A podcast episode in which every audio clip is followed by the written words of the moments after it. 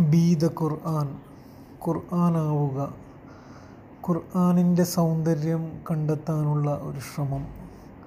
അള്ളാഹുവിന്റെ സ്നേഹസന്മാർഗമായി അതിനെ നമ്മുടെ പച്ചയായ ജീവിത പരിസരങ്ങളിൽ ഒരു വെളിച്ചമാക്കി സ്വയം ഖുർആനായി മാറാനുള്ള ഒരു യാത്ര. ബി ദ ഖുർആൻ ഖുർആനാവുക. ملك الناس إله الناس. من شر الوسواس الخناس الذي يوسوس في صدور الناس. من الجنة والناس. صدق الله العظيم. అది వచ్చేది మనకు కురాన్ ఉంటుంది അള്ളാഹു നമ്മുടെ ഈ ഒത്തുചേരൽ ഒരു സ്വാലിഹായ അമലായി സ്വീകരിക്കുമാറാകട്ടെ. അള്ളാഹു നമുക്ക് അവന്റെ മാർഗനിർദ്ദേശമായ ഖുറാൻ മനസ്സിലാക്കാൻ തടസ്സമായി നമ്മളെ ഹൃദയങ്ങളിലും നമ്മളെ സ്വതറുകളിലുമുള്ള എല്ലാ രീതിയിലുള്ള വീക്ക്നെസ്സുകളും എല്ലാ രീതിയിലുള്ള ചപലതകളും മാറ്റിത്തരുമാറാകട്ടെ. അള്ളാഹു ധാരാളമായി നമുക്ക് ഫലപ്രദമായ അറിവ് നൽകട്ടെ. അള്ളാഹു അവന്റെ മാർഗനിർദ്ദേശം മനസ്സിലാക്കിയവരുടെ കൂട്ടത്തിൽ നമ്മളെയും പെടുത്തുമാറാകട്ടെ. നമ്മൾ സൂറ അൽ ഫാത്തിഹ കഴിഞ്ഞു. ഇൻഷാല്ല ഇന്ന് നമ്മൾ പഠിക്കാൻ പോകുന്ന സൂറത്ത് സൂറത്ത് നാസാണ് അന്നാസ് എന്ന് പറഞ്ഞാൽ ജനങ്ങൾ. അതാണ് അന്നാസ് അപ്പം പിന്നെ സൂറ നാസും ഇപ്പം നമ്മൾ മനസ്സിലാക്കുന്ന പോലെ ഖുറാനിൽ ഏറ്റവും അവസാനം കാണുന്ന സൂറത്താണ്. അവസാനം കാണുന്ന സൂറത്ത് അവസാനം ഇറങ്ങിയത് കൊണ്ടല്ല. ഖുറാൻ ഇറങ്ങിയ ക്രമത്തിലല്ല എന്ത്? ഖുറാനെ ക്രോഡീകരിച്ചിട്ടുള്ളത്. പക്ഷേ ഖുറാൻ ഇറക്കിയത് ആരാണോ അവന്റെ നിർദ്ദേശപ്രകാരം തന്നെയാണ് എന്ത്? ഖുറാൻ ക്രോഡീകരിച്ചിട്ടുള്ളത്. അപ്പോൾ അതിന് അതിന്റേതായ ഹിക്മത്ത് എന്തെങ്കിലുമൊക്കെ ഉണ്ടാവും അപ്പം പിന്നെ സൂറത്തു നാസ് നമ്മൾ മനസ്സിലാക്കുന്ന പോലെ നമ്മൾ ഖുറാനിലെ തുടക്കത്തിലുള്ള ഫാത്തിഹ പഠിച്ചു. പിന്നെ നമ്മൾ അവസാനത്തിലുള്ള സൂറൻ നാസാണ് പഠിക്കാൻ പോകുന്നത്. ഈ സൂറത്തു നാസും ഇതിന് ശേഷമുള്ള സൂറത്തുൽ ഫലക്കും രണ്ടും ഒരേ സൂറത്താണ് എന്നുള്ള അഭിപ്രായമുണ്ട്. അതേപോലെ ഒരേപോലെ ഇറങ്ങിയതാണ് ഒരുമിച്ച് ഇറങ്ങിയതാണ് എന്നുള്ള അതിന്റെ ആശയത്തിനൊക്കെ അതിന്റേതായുള്ളൊരു സിമിലാരിറ്റി ഉണ്ട്. ഇതിന് പിന്നെ നമ്മൾ ഖുറാൻ ക്ലാസ്സിലൊക്കെ പോയാൽ പഠിപ്പിച്ചിട്ടുണ്ടാവും മുഹബദത്തെയിൻ എന്നാണ് ഈ രണ്ട് സൂറത്തുകൾക്കും പറയുന്നത്. അഭയാർത്ഥന ഉള്ള സൂറത്തുകളാണ് അഭയം അർത്ഥിച്ചുകൊണ്ടുള്ള സൂറത്തുകളാണ് അഭയം എന്ന് പറഞ്ഞാൽ അറിയാം. നമ്മൾ രക്ഷ തേടിക്കൊണ്ടുള്ള സുഹൃത്തുക്കളാണ്. അതാണ് നിരന്തരമായിട്ട് അതിൽ അഴുതു കുലഴുതു ബി റബ്ബിന്നാസ് മറ്റേ സുഹൃത്ത് തുടങ്ങുന്നത് കുലഴുതു ബി റബ്ബിൽ ഫലക്ക് പിന്നെ അതിന്റെ അവതരണ പശ്ചാത്തലം എന്ന് പറയുന്നത് അവതരണം മക്കയിലാണ്. നമ്മൾ പിന്നെ ഫാത്തിയ പഠിക്കുമ്പോൾ പഠിച്ച പോലെ തന്നെ മക്ക കാലഘട്ടത്തിന്റെ തന്നെ രണ്ടായിട്ട് തിരിക്കുകയാണെങ്കിൽ ഫസ്റ്റ് പ്രവാചകന്റെ സൈലന്റ് ആയിട്ടുള്ള പ്രബോധനത്തിന്റെ സമയമായിരുന്നു. പിന്നീട് പിന്നെ ഓപ്പണായിട്ട് പിന്നെ ഉള്ള പ്രബോധനവും അതിന്റെ റെസ്പോൺസായിട്ട് പ്രവാചകനെ അറ്റാക്ക് പല രീതിയിലുള്ള അറ്റാക്ക് ഈ സൂറത്ത് ആ രണ്ടാമത്തെ ഘട്ടം തുടങ്ങുന്ന ആ സമയത്ത് അല്ലെങ്കിൽ കുറച്ചും കൂടി അങ്ങോട്ട് കഴിഞ്ഞിട്ട് ശരിക്കുള്ള ആ അറ്റാക്ക് തുടങ്ങുന്ന സമയത്ത് ഇറങ്ങിയതാണ് എന്നാണ് ഇതിനെക്കുറിച്ച് മനസ്സിലാക്കിയപ്പോൾ മനസ്സിലാക്കുന്നത് അതേ അതേപോലെ തന്നെ മദനിയാണ് മദീനയിൽ ഇറങ്ങിയതാണ് എന്നുള്ളൊരു പിന്നെ ഒരു പിന്നെ ചില മുഫസ്സിരങ്ങൾ അങ്ങനെ പറഞ്ഞിട്ടുണ്ട്. അതിന്റെ ഒരു കാരണമായിട്ട് പിന്നെ തഫീമിലൊക്കെ കാണാൻ പിന്നെ മനസ്സിലായത്. അതായത് ചില സൂറത്തുകൾ പിന്നെ സാഹചര്യം അനുസരിച്ച് ഇപ്പം മക്കയിൽ ഏത് സാഹചര്യം നമ്മൾ പിന്നെ ഖുർആനെ കുറിച്ച് മനസ്സിലാക്കുമ്പോൾ ഇതൊന്നും പറഞ്ഞേണ്ട ആവശ്യമില്ല. എന്നാലും കുറിച്ച് മനസ്സിലാക്കേണ്ട ഒരു കാര്യം ഖുർആൻ എന്നുള്ളത് ഒരു സംഭവമല്ല. അതായത് ഒരു പ്രത്യേക സമയത്ത് അങ്ങനെ തന്നെ ഖുർആൻ ഇങ്ങനെ ഇറക്കി കൊടുത്തല്ല ഖുർആൻ ഓരോ സാഹചര്യം ഫേസ് ചെയ്യുമ്പോൾ പ്രവാചകൻ ഓരോ സാഹചര്യം ഫേസ് ചെയ്യുമ്പം ആ സാഹചര്യം എങ്ങനെ റിയാക്ട് ചെയ്യണം എന്ന് മനസ്സിലാക്കി കൊടുത്തുകൊണ്ട് ഓരോ ആയത്തുകൾ ഇറങ്ങിയതാണ്. അപ്പോൾ ഖുർആൻ ഒരു സംഭവമല്ല ഖുർആൻ ഒരു ഫിനോമിനാണ് അതായത് ഇങ്ങനെ നീല നീണ്ട് ഇങ്ങനെ നിന്നുകൊണ്ടിരിക്കുന്ന നിരന്തരം ചലിച്ചുകൊണ്ടിരിക്കുന്ന ഒരു ഫിനോമിനാണ് അപ്പോൾ അങ്ങനെ മനസ്സിലാക്കുമ്പം തഫീമിൽ കണ്ടത് എങ്ങനെയാണെന്ന് വെച്ച് കഴിഞ്ഞാൽ മക്കയിൽ ഏതൊരു സന്ദർഭത്തിന് റെസ്പോൺസ് ആയിട്ടാണോ ഈ സൂറത്ത് ഇറങ്ങിയത്? അതേപോലത്തെ ഒരു സന്ദർഭം മദീനയിൽ വന്നപ്പം പ്രവാചകനെ റിമൈൻഡ് ചെയ്യുകയായിരുന്നു. അള്ളാഹു ഒന്നും കൂടി ഓർമ്മിപ്പിക്കുകയായിരുന്നു. അതുകൊണ്ടാണ് ചില സഹാബിമാരൊക്കെ അങ്ങനെ കോട്ട് ചെയ്യുന്നുള്ള ഒന്നും അങ്ങനെ അങ്ങനെ വല്ലാണ്ട് ആഴത്തിലേക്ക് നമ്മൾ ഇറങ്ങേണ്ട ആവശ്യമില്ല. എന്തായാലും ഇത് ഇറങ്ങിയൊരു സാഹചര്യം പ്രവാചകന് അങ്ങേ അറ്റത്തെ അക്രമങ്ങൾ പല രീതിയിലുമുള്ള അക്രമങ്ങൾ പ്രവാചകന് വന്നപ്പം അതിന്റെ ഒരു റെസ്പോൺസ് ആയിട്ടാണ് എന്ത്? സൂറത്തുൽ നാസ് ഇറങ്ങിയിട്ടുള്ളത്. പിന്നെ മറ്റൊന്ന് നമ്മൾ മനസ്സിലാക്കേണ്ടത് നമ്മൾ ഫാത്തിഹയിൽ മനസ്സിലാക്കിയ പോലെ തന്നെ ഖുർആാന്റെ ഓരോ ആയത്തുകളും നമുക്ക് ഓരോ ജീവിത വീക്ഷണമാണ് തരുന്നത്. നമ്മൾ പിന്നെ എപ്പോഴും പറയുന്നതാണ് ഇനിയും ഓരോ സൂറത്തിലും പറഞ്ഞുകൊണ്ടേയിരിക്കും. ഖുർആൻ പഠിച്ച ഒരാളും ഖുർആന്റെ ഒരു ആയത്ത് മനസ്സിലാക്കിയ ഒരാളും മനസ്സിലാക്കാത്ത ഒരാളും തമ്മിൽ ഒരു സിറ്റുവേഷൻ ഫേസ് ചെയ്യുമ്പോൾ അതെങ്ങനെ ഫേസ് ചെയ്യുന്നുള്ളതിന് വ്യക്തമായ പിന്നെ വ്യത്യാസമുണ്ടാവും അതാണ് അതുകൊണ്ടാണ് ഓരോ ആയത്തുകളും ഒരു സൂറത്തിനെ കുറിച്ചല്ല ഞാൻ പറഞ്ഞു ഓരോ ആയത്തുകളും നമുക്ക് ഓരോ ലോക വീക്ഷണമാണ് തരുന്നത്. അതുപോലെ തന്നെ സൂറത്തുൽ ഫാത്തിഹ നമുക്ക് എന്താണ് പഠിപ്പിച്ചത്? സൂറത്തുൽ ഫാത്തിഹ നമുക്ക് പഠിപ്പിച്ചു വന്നത് നമ്മളെ പൊസിഷനിങ് എന്താണ് ഈ ലോകത്ത്? അള്ളാഹുമായിട്ട് കമ്പയർ ചെയ്യുമ്പോൾ ഷെയ്ത്താനുമായിട്ട് കമ്പയർ ചെയ്യുമ്പോൾ നമ്മളെ ഈ ലോകത്തെ പൊസിഷൻ എന്താണ്? നമ്മൾ ബേസിക്കായിട്ട് നമ്മൾ എന്താണ് തേടേണ്ടത്? അതാണ് എന്ത്? സിറാത്തൽ മുസ്തഖീം. അതാണ് നമ്മൾ ആദ്യമായിട്ടൊരു മനുഷ്യൻ തേടേണ്ടതും അന്വേഷിക്കേണ്ടതും. പിന്നെ അത് ആരോടാണ് തേടേണ്ടത്? അത് ആരോടാണ്? നമുക്ക് പിന്നെ അള്ളാഹുവിന്റെ പല ഗുണഗണങ്ങളും പറഞ്ഞിട്ട് ആ ഗുണഗണങ്ങളൊക്കെ മനസ്സിലാക്കിക്കൊണ്ട് മനസ്സ അള്ളാഹുവിനെ സ്നേഹിച്ച് മനസ്സിലാക്കിയിട്ട് ആ നാഥനോടാണ് എന്ത്? നമ്മൾ സിറാത്തുൽ മുസ്തഖീം തേടേണ്ടത്. അതെങ്ങനെയാണ് തേടേണ്ടത്? അതാണ് ഞാൻ പറഞ്ഞ സംസ്കാരം പഠിപ്പിക്കുന്നത്. അതായത് ആദ്യം അള്ളാഹുവിനെ പ്രകീർത്തിച്ചിട്ട് പറഞ്ഞിട്ട് പിന്നെ നമ്മൾ ഭാഗത്തുനിന്ന് ഒരു കമ്മിറ്റ്മെന്റ് കൊടുത്തിട്ട് നമ്മൾ ഇന്നതൊക്കെ ചെയ്യും പടച്ചവനെ. എന്നിട്ട് നമ്മൾ എന്ത് ചെയ്യണം സിറാത്തൽ മുസ്തഖീം അതാണ് ഫാത്തിയെ പഠിപ്പിക്കുന്ന സംസ്കാരം. ഈ സൂറത്ത് പഠിപ്പിക്കുന്ന ഒരു സംസ്കാരം നിങ്ങൾ നോക്കി നോക്കുക. കുൽ അഴൂതുബി റബ്ബിന്നാസ് കുൽ പറയുക. പ്രവാചകനോട് പറയാണ് പിന്നെ അവരോട് പറയുക. അല്ലെങ്കിൽ നമ്മളാണ് ഓതുന്നാണല്ലോ പ്രവാചകനല്ലല്ലോ ഇപ്പോൾ ഉള്ളത്. നമ്മൾ ഓതുമ്പോൾ നമ്മളോട് പറയാണ് പറയുക. ഈ കുൽ എന്നുള്ള പ്രയോഗത്തിന് ശരിക്ക് ഭയങ്കരമായ ഒരു ഒരു- ഒരു എഫക്റ്റ് ഉണ്ട്. അതായത് പിന്നെ നമ്മളോട് ഒരു കാര്യം മനസ്സിലാക്കുവാൻ മാത്രമല്ല പറയുന്നത്. നമ്മളോടത് പറയണം എന്നാണ് പറയുന്നത്. അങ്ങനെ പറയുമ്പോൾ എന്ത് സംഭവിക്കുന്നത് വെച്ചാൽ നമ്മൾ പറയാണ്. നമ്മളെല്ലാം മനസ്സിലാക്കിക്കൊണ്ട് നമ്മളൊരു കാര്യം പറയുമ്പോൾ എന്താ സംഭവിക്കുന്നത് വെച്ചാൽ നമ്മൾ തന്നെ പറഞ്ഞിട്ട് നമ്മളെ ഹൃദയം അതിന് ആൻസർ പറയണം. കുൽ. നിങ്ങൾ പറയണം. അതായത് നിങ്ങളെല്ലാം മനസ്സിലാക്കിക്കൊണ്ട് പ്രഖ്യാപിക്കണം. അതാണ് കുൽ എന്നുള്ളത് ഖുറാനിൽ നിങ്ങൾ ഇങ്ങനെ പോകുമ്പോൾ പല സ്ഥലത്തും അള്ളാഹു പറയാൻ പറഞ്ഞിട്ടുണ്ട് കുൽ എന്ന്.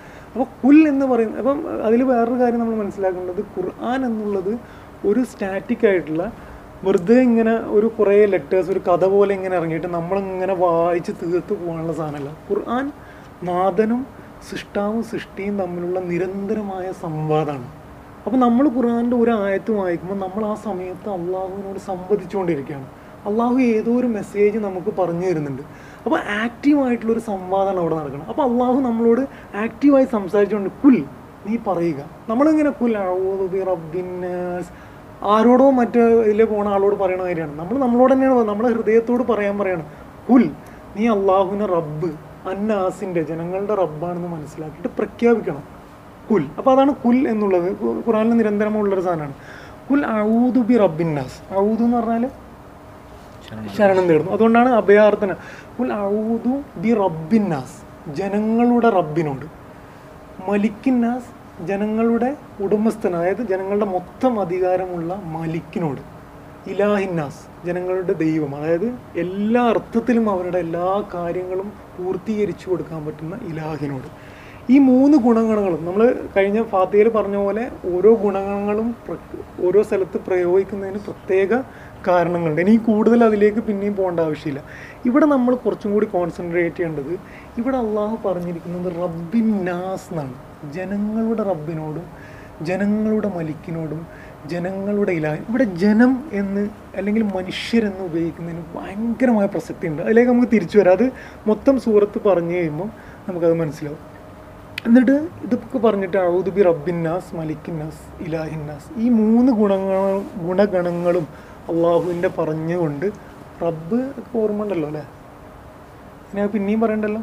റബ്ബ് ഓർമ്മ ഉണ്ടല്ലോ എന്റെ ഒരു പിന്നെ വളരെ ബേസിക് എന്താണ്? റബ്ബ് എന്ന് പറഞ്ഞാൽ പരിപോഷണമാണ്. ഒരു പിന്നെ സൃഷ്ടിച്ചിട്ട് അതിനെ മൊത്തത്തിൽ വളരാനുള്ള എല്ലാം അതിന്റെ ഏറ്റവും ചെറിയ ഏറ്റവും ഓർത്ത് വെക്കാൻ വേണ്ടിയിട്ട് ഒരു ആയത്ത് പറയാം നമ്മൾ മാതാപിതാക്കൾക്ക് വേണ്ടിയിട്ട് എങ്ങനെയാണ് പ്രാർത്ഥിക്കുക? റബ്ബി റഹ്മ കമാ റബ്ബയാനി സഴീറ റബ്ബയാനി സായിറ എന്ന് പറഞ്ഞാൽ ചെറുപ്പത്തിൽ എങ്ങനെ നമ്മളെ വളർത്തിയോ ആ വളർത്തിയോ എന്നുള്ള ആ ഒരു പ്രയോഗം എന്താണ്? റബ്ബയാനി.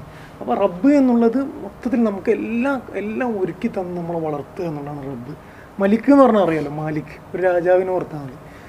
എല്ലാം ആരോടും ചോദിക്കാണ്ട് പിന്നെ കൈകാര്യം ചെയ്യാൻ കഴിയുന്നതാണ്. ഇലാഹ് എന്ന് പറഞ്ഞാൽ അള്ളാഹുവിന്റെ അബ്സലൂട്ട് നെയിമാണ് അൽ ഇലാഹ് അള്ളാഹു എന്ന് പറയുന്നത് അപ്പം ഈ ജനങ്ങളുടെ ഈ അർത്ഥത്തിലുള്ള എല്ലാ സൃഷ്ടാവിനോടും എന്തിൽ നിന്നാണ് നമ്മൾ അഭയം തേടുന്നത്? മിൻ ഷെറിൽ വസ്വാസിൽ ഹന്നാസ് ഷെറ് എന്ന് പറഞ്ഞാൽ ദ്രോഹം. വസ്വസ എന്നും ഹന്നാസ് എന്നും പറയുന്നത് നമ്മൾ ഈ അഭയം തേടുന്ന വസ്തുവിന്റെ രണ്ട് ക്യാരക്ടറാണ്. ഇപ്പോൾ ഒരാൾ സ്മാർട്ടാണ് ബ്യൂട്ടിഫുൾ ആണെന്ന് പറയുന്ന മാതിരി വസ്വാസുമാണ് അവൻ എന്താണ്? ഹന്നാസുമാണ് ഹന്നാസുമാണ് ഈ രണ്ട് ക്യാരക്ടറുള്ള ഒരു വസ്തുവിൽ നിന്നാണ് എന്ത്? അല്ലെങ്കിൽ ഒരു ശക്തിയിൽ നിന്നാണ് നമ്മൾ അഭയം തേടുന്നത്. ആ ശക്തി എന്താണ് ചെയ്യുന്നത്? അല്ലതി യുവസ്വിസു ഫീ സുദൂരിന്നാസ് ആ വസ്തു ചെയ്യുന്നത് നിരന്തരം വിസ്പർ നിരന്തരം വസ്വാസ് ചെയ്യാണ്. നിരന്തരം വിസ്പർ ചെയ്തുകൊണ്ട്. വസ്വസ എന്ന് പറഞ്ഞാൽ വിസ്പർ എന്ന് പറയുമല്ലോ നമ്മളിങ്ങനെ നിരന്തരം ഒരേ കാര്യം ഇങ്ങനെ പറഞ്ഞുകൊണ്ടിരിക്കുക. അതാണ് വിസ്പർ. അതും മെല്ലെ ഒരു നിഗൂഢത ഉണ്ട് അതിൽ വസ്വിസു ഫി സുദൂരിനാസ് എവിടെയാണ് ഈ വസ്വാസ് ചെയ്യുന്നത്? ജനങ്ങളുടെ സദറിൽ സദർ കൽബ് എന്നുള്ള അതിലേക്ക് നമുക്ക് തിരിച്ചു വരാം ഇഷ്ടം ഫി സുദൂരിന്നാസ് മിനൽ ജിന്നത്തി വന്നാസ്. എന്നിട്ട് ഈ വസ്തുവിനെ കുറിച്ച് പറയണ. എവിടെ ഉള്ള വസ്തുവാണ്? ഈ വസ്തു ഈ ശക്തി ജനങ്ങളിലും ജിന്നുകളിലുമുണ്ട്. അതുകൊണ്ടാണ് എന്ത്? തുടക്കത്തിൽ നമ്മൾ റബ്ബിന്നാസ് മലിക്കിന്നാസ് ഇലാഹിന്നാസ് ജനങ്ങളുടെ അപ്പം ഈ ജനങ്ങളുടെ ഇടയിലുള്ള ഒരാളെ കുറിച്ചാണ് നമ്മൾ പറഞ്ഞുകൊണ്ടിരിക്കുന്നത്. ഈ ജനങ്ങളുടെയും ജിന്നുകളുടെയും ജിന്നുകളുടെ തൽക്കാലത്തേക്ക് ഇൻഷാല്ല നമുക്ക് ഈ ക്ലാസ് നിന്ന് ഒഴിവാക്കാം. ജിന്നുകളുടെ കുറിച്ച് അങ്ങനെ ഒരു പരാമർശം വന്നാൽ പിന്നെ കുറേ അങ്ങോട്ട് പോകും. മനുഷ്യരെ കുറിച്ച് നമുക്ക് കോൺസെൻട്രേറ്റ് ചെയ്യാം.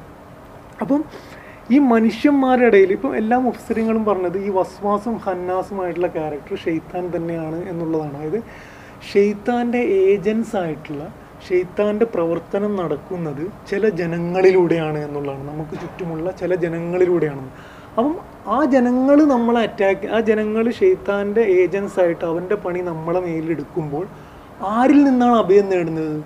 ഈ ജനങ്ങളെ ഈ ജനത്തിന്റെ ഈ മനുഷ്യന്റെ അല്ലെങ്കിൽ ഒരു വ്യക്തിയുടെ മൊത്തം കൺട്രോളുള്ള റബ്ബായ ഇലാഹായ മലിക്കായ അതേ അള്ളാഹുവിനോടാണ് എന്ത്? നമ്മൾ ശരണം തരണം അതുകൊണ്ടാണ് റബ്ബിൻ നാസ് മലിക്കിൻ നാസ് ഇലാഹിൻ നാസ് എന്ന് പിന്നെ ഉപയോഗിച്ചിട്ടുള്ളത്. ഇതിനെ കൂടുതൽ ഡീപ്പായിട്ട് മനസ്സിലാക്കുമ്പോൾ ചിലപ്പോൾ നിങ്ങൾക്ക് വേറെ ആശയം കിട്ടുക. നിങ്ങൾ അതിനെക്കുറിച്ച് പഠിക്കേണ്ടതാണ്. അപ്പം അതുകൊണ്ടാണ് എന്ത് തുടക്കത്തിൽ റബ്ബിന്നാസ് മലിക്കിന്നാസ് മലിക്കിൻ നാസ് ഇലാഹിൻ നാസ് ഇനി നമുക്ക് പിന്നെ അടുത്ത രണ്ട് അത് വസ്വാസും ഹന്നാസുമാണ് എന്ന് പറഞ്ഞാൽ ദ്രോഹം. അപ്പം പിന്നെ ഷെയ്ത്താനെ കുറിച്ച് നമ്മൾ അഴുതുമില്ലായ്മ ഷെയ്ത്താൻ റജീം എന്നുള്ള അടുത്ത് കുറച്ചൊരു ഒരു അത്യാവശ്യം ഇതിൽ പഠിച്ച ഒരു കാര്യം രണ്ട് പോയിന്റ് എന്താണെന്ന് വെച്ച് കഴിഞ്ഞാൽ ഒന്ന് മനുഷ്യനെ സൃഷ്ടിച്ചിട്ടുള്ളത് വളരെ നന്മയുള്ള അവസ്ഥയിലാണ്. മനുഷ്യന്റെ ഉള്ളിൽ എന്തില്ല തിന്മ ഇങ്ങനത്തെ പിന്നെ കാപഡ്യം അസൂയ അതിരുവിട്ട കാമം അതിരുവിട്ട ദേഷ്യം ഇതൊന്നും മനുഷ്യന്റെ ഉള്ളിലുള്ള സാധനമല്ല. അള്ളാഹു നമുക്ക് പഠിപ്പിച്ചു തരുന്നത് പുറത്തുനിന്ന് നമുക്കൊരു ഫോഴ്സ് നമ്മളെ നിരന്തരം അറ്റാക്ക് ചെയ്യുന്നുണ്ട്. അപ്പോൾ ഈ ഈ ഫോഴ്സിനെയാണ് എന്ത് പറയുന്നത്? ഷെയ്ത്താൻ എന്ന് നമുക്ക് പരിചയപ്പെടുന്നത്. ആ ഷെയ്ത്താനെ കുറിച്ച് നമ്മൾ മനസ്സിലാക്കിയ ഒരു കാര്യം എന്താണെന്ന് വെച്ച് കഴിഞ്ഞാൽ അവിടെ അഴുതുബില്ലാമിന് ഷെയ്ത്താൻ റജീം പഠിക്കുമ്പോൾ നമ്മൾ മനസ്സിലാക്കിയ ഒരു കാര്യം എന്താണെന്ന് വെച്ച് കഴിഞ്ഞാൽ ഈ ഷെയ്ത്താൻ നമുക്ക് നല്ലതല്ലാത്ത കാര്യങ്ങളെ നമുക്ക് വളരെ നല്ലതായിട്ട് തോന്നിക്കുന്നു. അതായത് നമുക്ക് ശരിക്കും ജീവിതത്തിൽ ഉപകാരപ്രദമല്ലാത്ത കാര്യങ്ങളെ നമുക്ക് ഉപകാരപ്രദമാണെന്ന് കാണിക്കുന്നു. അതേപോലെ ഷെയ്ത്താൻ ചെയ്യുന്ന ഒരു കാര്യമാണ് എന്ത്? നമുക്ക് ജീവിതത്തിൽ ഒരു ഉപകാരവും ഇല്ലാത്ത സാധനത്തിനെ അല്ല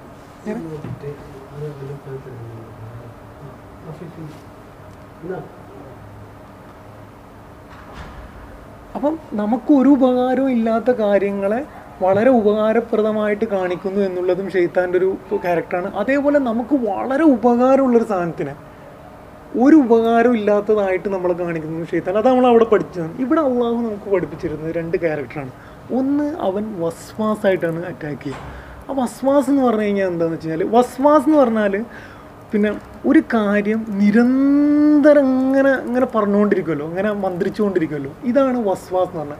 അതുപോലെ തന്നെ വസ്വാസിന്റെ വേറൊരു ഇതെന്താണെന്ന് വെച്ച് കഴിഞ്ഞാൽ ഈ മന്ത്രിക്കുന്നത് നല്ല കാര്യമായിരിക്കുമല്ലോ. വസ്വാസ് എപ്പോഴും നെഗറ്റീവ് അർത്ഥമായിരിക്കുള്ളൂ അതായത് അവൻ വസ്വസ് ചെയ്യുന്നത് നമുക്ക് എന്തെങ്കിലും ഒരു നെഗറ്റീവായിട്ടുള്ള നേരത്തെ നമ്മൾ പഠി പഠിച്ച സിറാത്തുൽ മുസ്തഖീം നമ്മളെ തെറ്റിക്കുന്ന രീതിയിലുള്ള ഏതെങ്കിലും അർത്ഥത്തിലുള്ള ഒരു മോശം കാര്യമായിരിക്കും നമ്മൾ ഉള്ളിലിടുക. അപ്പോൾ ഇതാണ് വസ്വാസ് എന്നുള്ള ക്യാരക്ടർ അപ്പം നിരന്തരം ആണ് എന്നുള്ളൊരു അർത്ഥമുണ്ട് അതിന്. അതേപോലെ അതിനൊരു നിഗൂഢതയുണ്ട്. ഹന്നാസ് എന്ന് പറയുന്നത് മുന്നോട്ട് വരികയും പിന്നെ പിന്നോട്ട് പോവുകയും ചെയ്യുന്നതിനാണ് ഹന്നാസ് എന്ന് പറയുന്നത്. അതായത് ഒരു ഗൊറില്ല യുദ്ധത്തെക്കുറിച്ചാണ് എന്ത് നമ്മൾ പഠിച്ചുകൊണ്ടിരിക്കുന്നത്. ഇവിടെ തന്നെ നമുക്ക് മനസ്സിലാകുന്ന ഒരു കാര്യം വളരെ സുന്ദരമായ കാര്യം എന്ന് വെച്ച് കഴിഞ്ഞാൽ പിന്നെ നമുക്ക് പിന്നെ ഈ സൂറത്ത് ഇങ്ങനെ ഒരു ഒരു മതവിശ്വാസത്തിന്റെ അല്ലാത്ത വളരെ ഭൗതികമായിട്ട് നമ്മളിത് വായിച്ചു പോവുകയാണെങ്കിൽ ലൗദ് റബ്ബിന്നാസ് ഏതോ ഒരു ഒരു ഒരു ഷെയ്ത്താനെ കുറിച്ച് പറയുന്നുണ്ട്. നമ്മൾ ശരിക്കും മനസ്സിലായി മാർഗദർശനത്തെക്കുറിച്ച് ചിന്തിച്ചു നോക്കുകയാണെങ്കിൽ ഒരാൾക്ക് മാർഗദർശനമൊന്നുമില്ല. ഒരാൾ ഒരു മനുഷ്യനായിട്ട് വളരെ ഭൗതികനായിട്ട് ചിന്തിക്കുകയാണ്. അയാൾക്ക് ഒരു രീതിയിലും എത്ര എക്സ്റ്റെന്റിൽ ചിന്തിച്ചാലും ഇങ്ങനെ ഒരു ശത്രുവിനെ കുറിച്ച് അവന് ചിന്തിക്കാൻ പറ്റില്ല. നമുക്ക് പല രീതിയിലുള്ള മനുഷ്യന്റെ ജീവിതത്തിലെ കാര്യങ്ങളെ കുറിച്ച് ചിന്തിക്കാൻ പറ്റും. എന്താണ് ഇപ്പം ഒരാളുടെ ജീവിതത്തിൽ ഏറ്റവും അപകടകരമായ കാര്യം ചോദിച്ചാൽ അവൻ പറയും. ചിലപ്പോൾ എന്താണ്? പിന്നെ ധനനഷ്ടം എന്ന് പറയാം. അല്ലെങ്കിൽ മനസ്സമാധാനക്കേട് എന്ന് പറയാം. അല്ലെങ്കിൽ ആരും മരണം എന്ന് പറയാം. പക്ഷേ ഒരാൾക്കും ഒരു എക്സ്റ്റെൻഡ് വരെ ചിന്തിച്ചാലും മനസ്സിലാവില്ല. മാർഗദർശനം അഭൗതികമായ ജ്ഞാനമില്ലാതെ എന്ത്? ഇങ്ങനൊരു ഫോഴ്സ് അറ്റാക്ക് ചെയ്യുന്നുണ്ട് എന്നുള്ളത്. ഇതിന്റെ അപകടകരമായ മറ്റൊരു വിഷയം എന്ന് വെച്ചാൽ വിശ്വാസികൾ എന്ന് പറയുന്ന നമ്മൾ പോലും ഷെയ്ത്താനെ കുറിച്ച് പറയുന്നത് പറയുന്നതും നമ്മൾ വിശ്വസിക്കുന്നതും എന്താണ്? ഒരു പഴങ്കഥയിലെ അങ്ങനെ ഉണ്ടല്ലോ. ഒരു കുറേ പിന്നെ ഒരു ഫെയറി ടെയിൽ മാതിരി നമ്മൾ ചെയ്താണ്. പക്ഷെ അള്ളാഹു വളരെ സീരിയസ് ആയിട്ട് കൈകാര്യം ചെയ്ത ഒരു ഒരു ഒരു സംഭവമാണ് ഒരു ശക്തിയാണെന്ത്?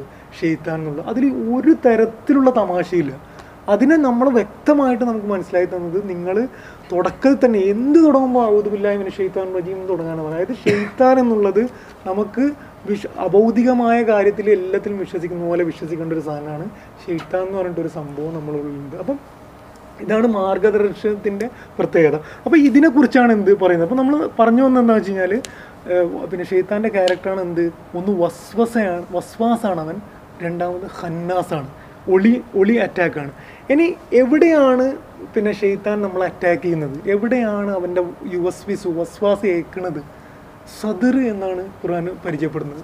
ഖുർആൻ ഞാൻ പിന്നെ തുടക്കത്തിൽ പറഞ്ഞ മാതിരി ഖുർആൻ വാക്കുകൾ ഉപയോഗിക്കുന്നത് ആ വാക്കിന് പിന്നെ വെറുതെ അള്ളാഹുവിന് തോന്നിയുകൊണ്ട് ഓക്കെ ഇവിടെ ആ വാക്ക് കിടക്കട്ടെ എന്ന് പറഞ്ഞ് ഉപയോഗിക്കുന്നതല്ല. അങ്ങനെ ഒരു അർത്ഥത്തിൽ നമുക്ക് മനസ്സിലാകുന്നില്ലെങ്കിൽ നമ്മൾ അതിനെക്കുറിച്ച് ചിന്തിച്ചിട്ട് നമ്മൾ അത് പഠിക്കാൻ ശ്രമിക്കണം. പക്ഷേ അള്ളാഹു റബ്ബ് ഇലാഹ് മലിക്ക് റഹീം റഹ്മാൻ അലീം എല്ലാം ഉപയോഗിക്കുന്നത് ഓരോ കോണ്ടെക്സ്റ്റ് വെച്ചിട്ട് അതിന് കറക്റ്റായി പെർഫെക്റ്റ് സൂട്ടായതുകൊണ്ടാണ് അപ്പം കൽബ് എന്ന് ഉപയോഗിക്കുന്നതും സദർ എന്ന് ഉപയോഗിക്കുന്നതും രണ്ടിനെയും ഹൃദയം എന്ന മുഫസരിങ്ങൾ പല എല്ലാ ഖുറാൻ വ്യാഖ്യാനങ്ങളും കാണുന്നുണ്ടെങ്കിലും നമ്മൾ അതിൽ ഒതുങ്ങരുത്.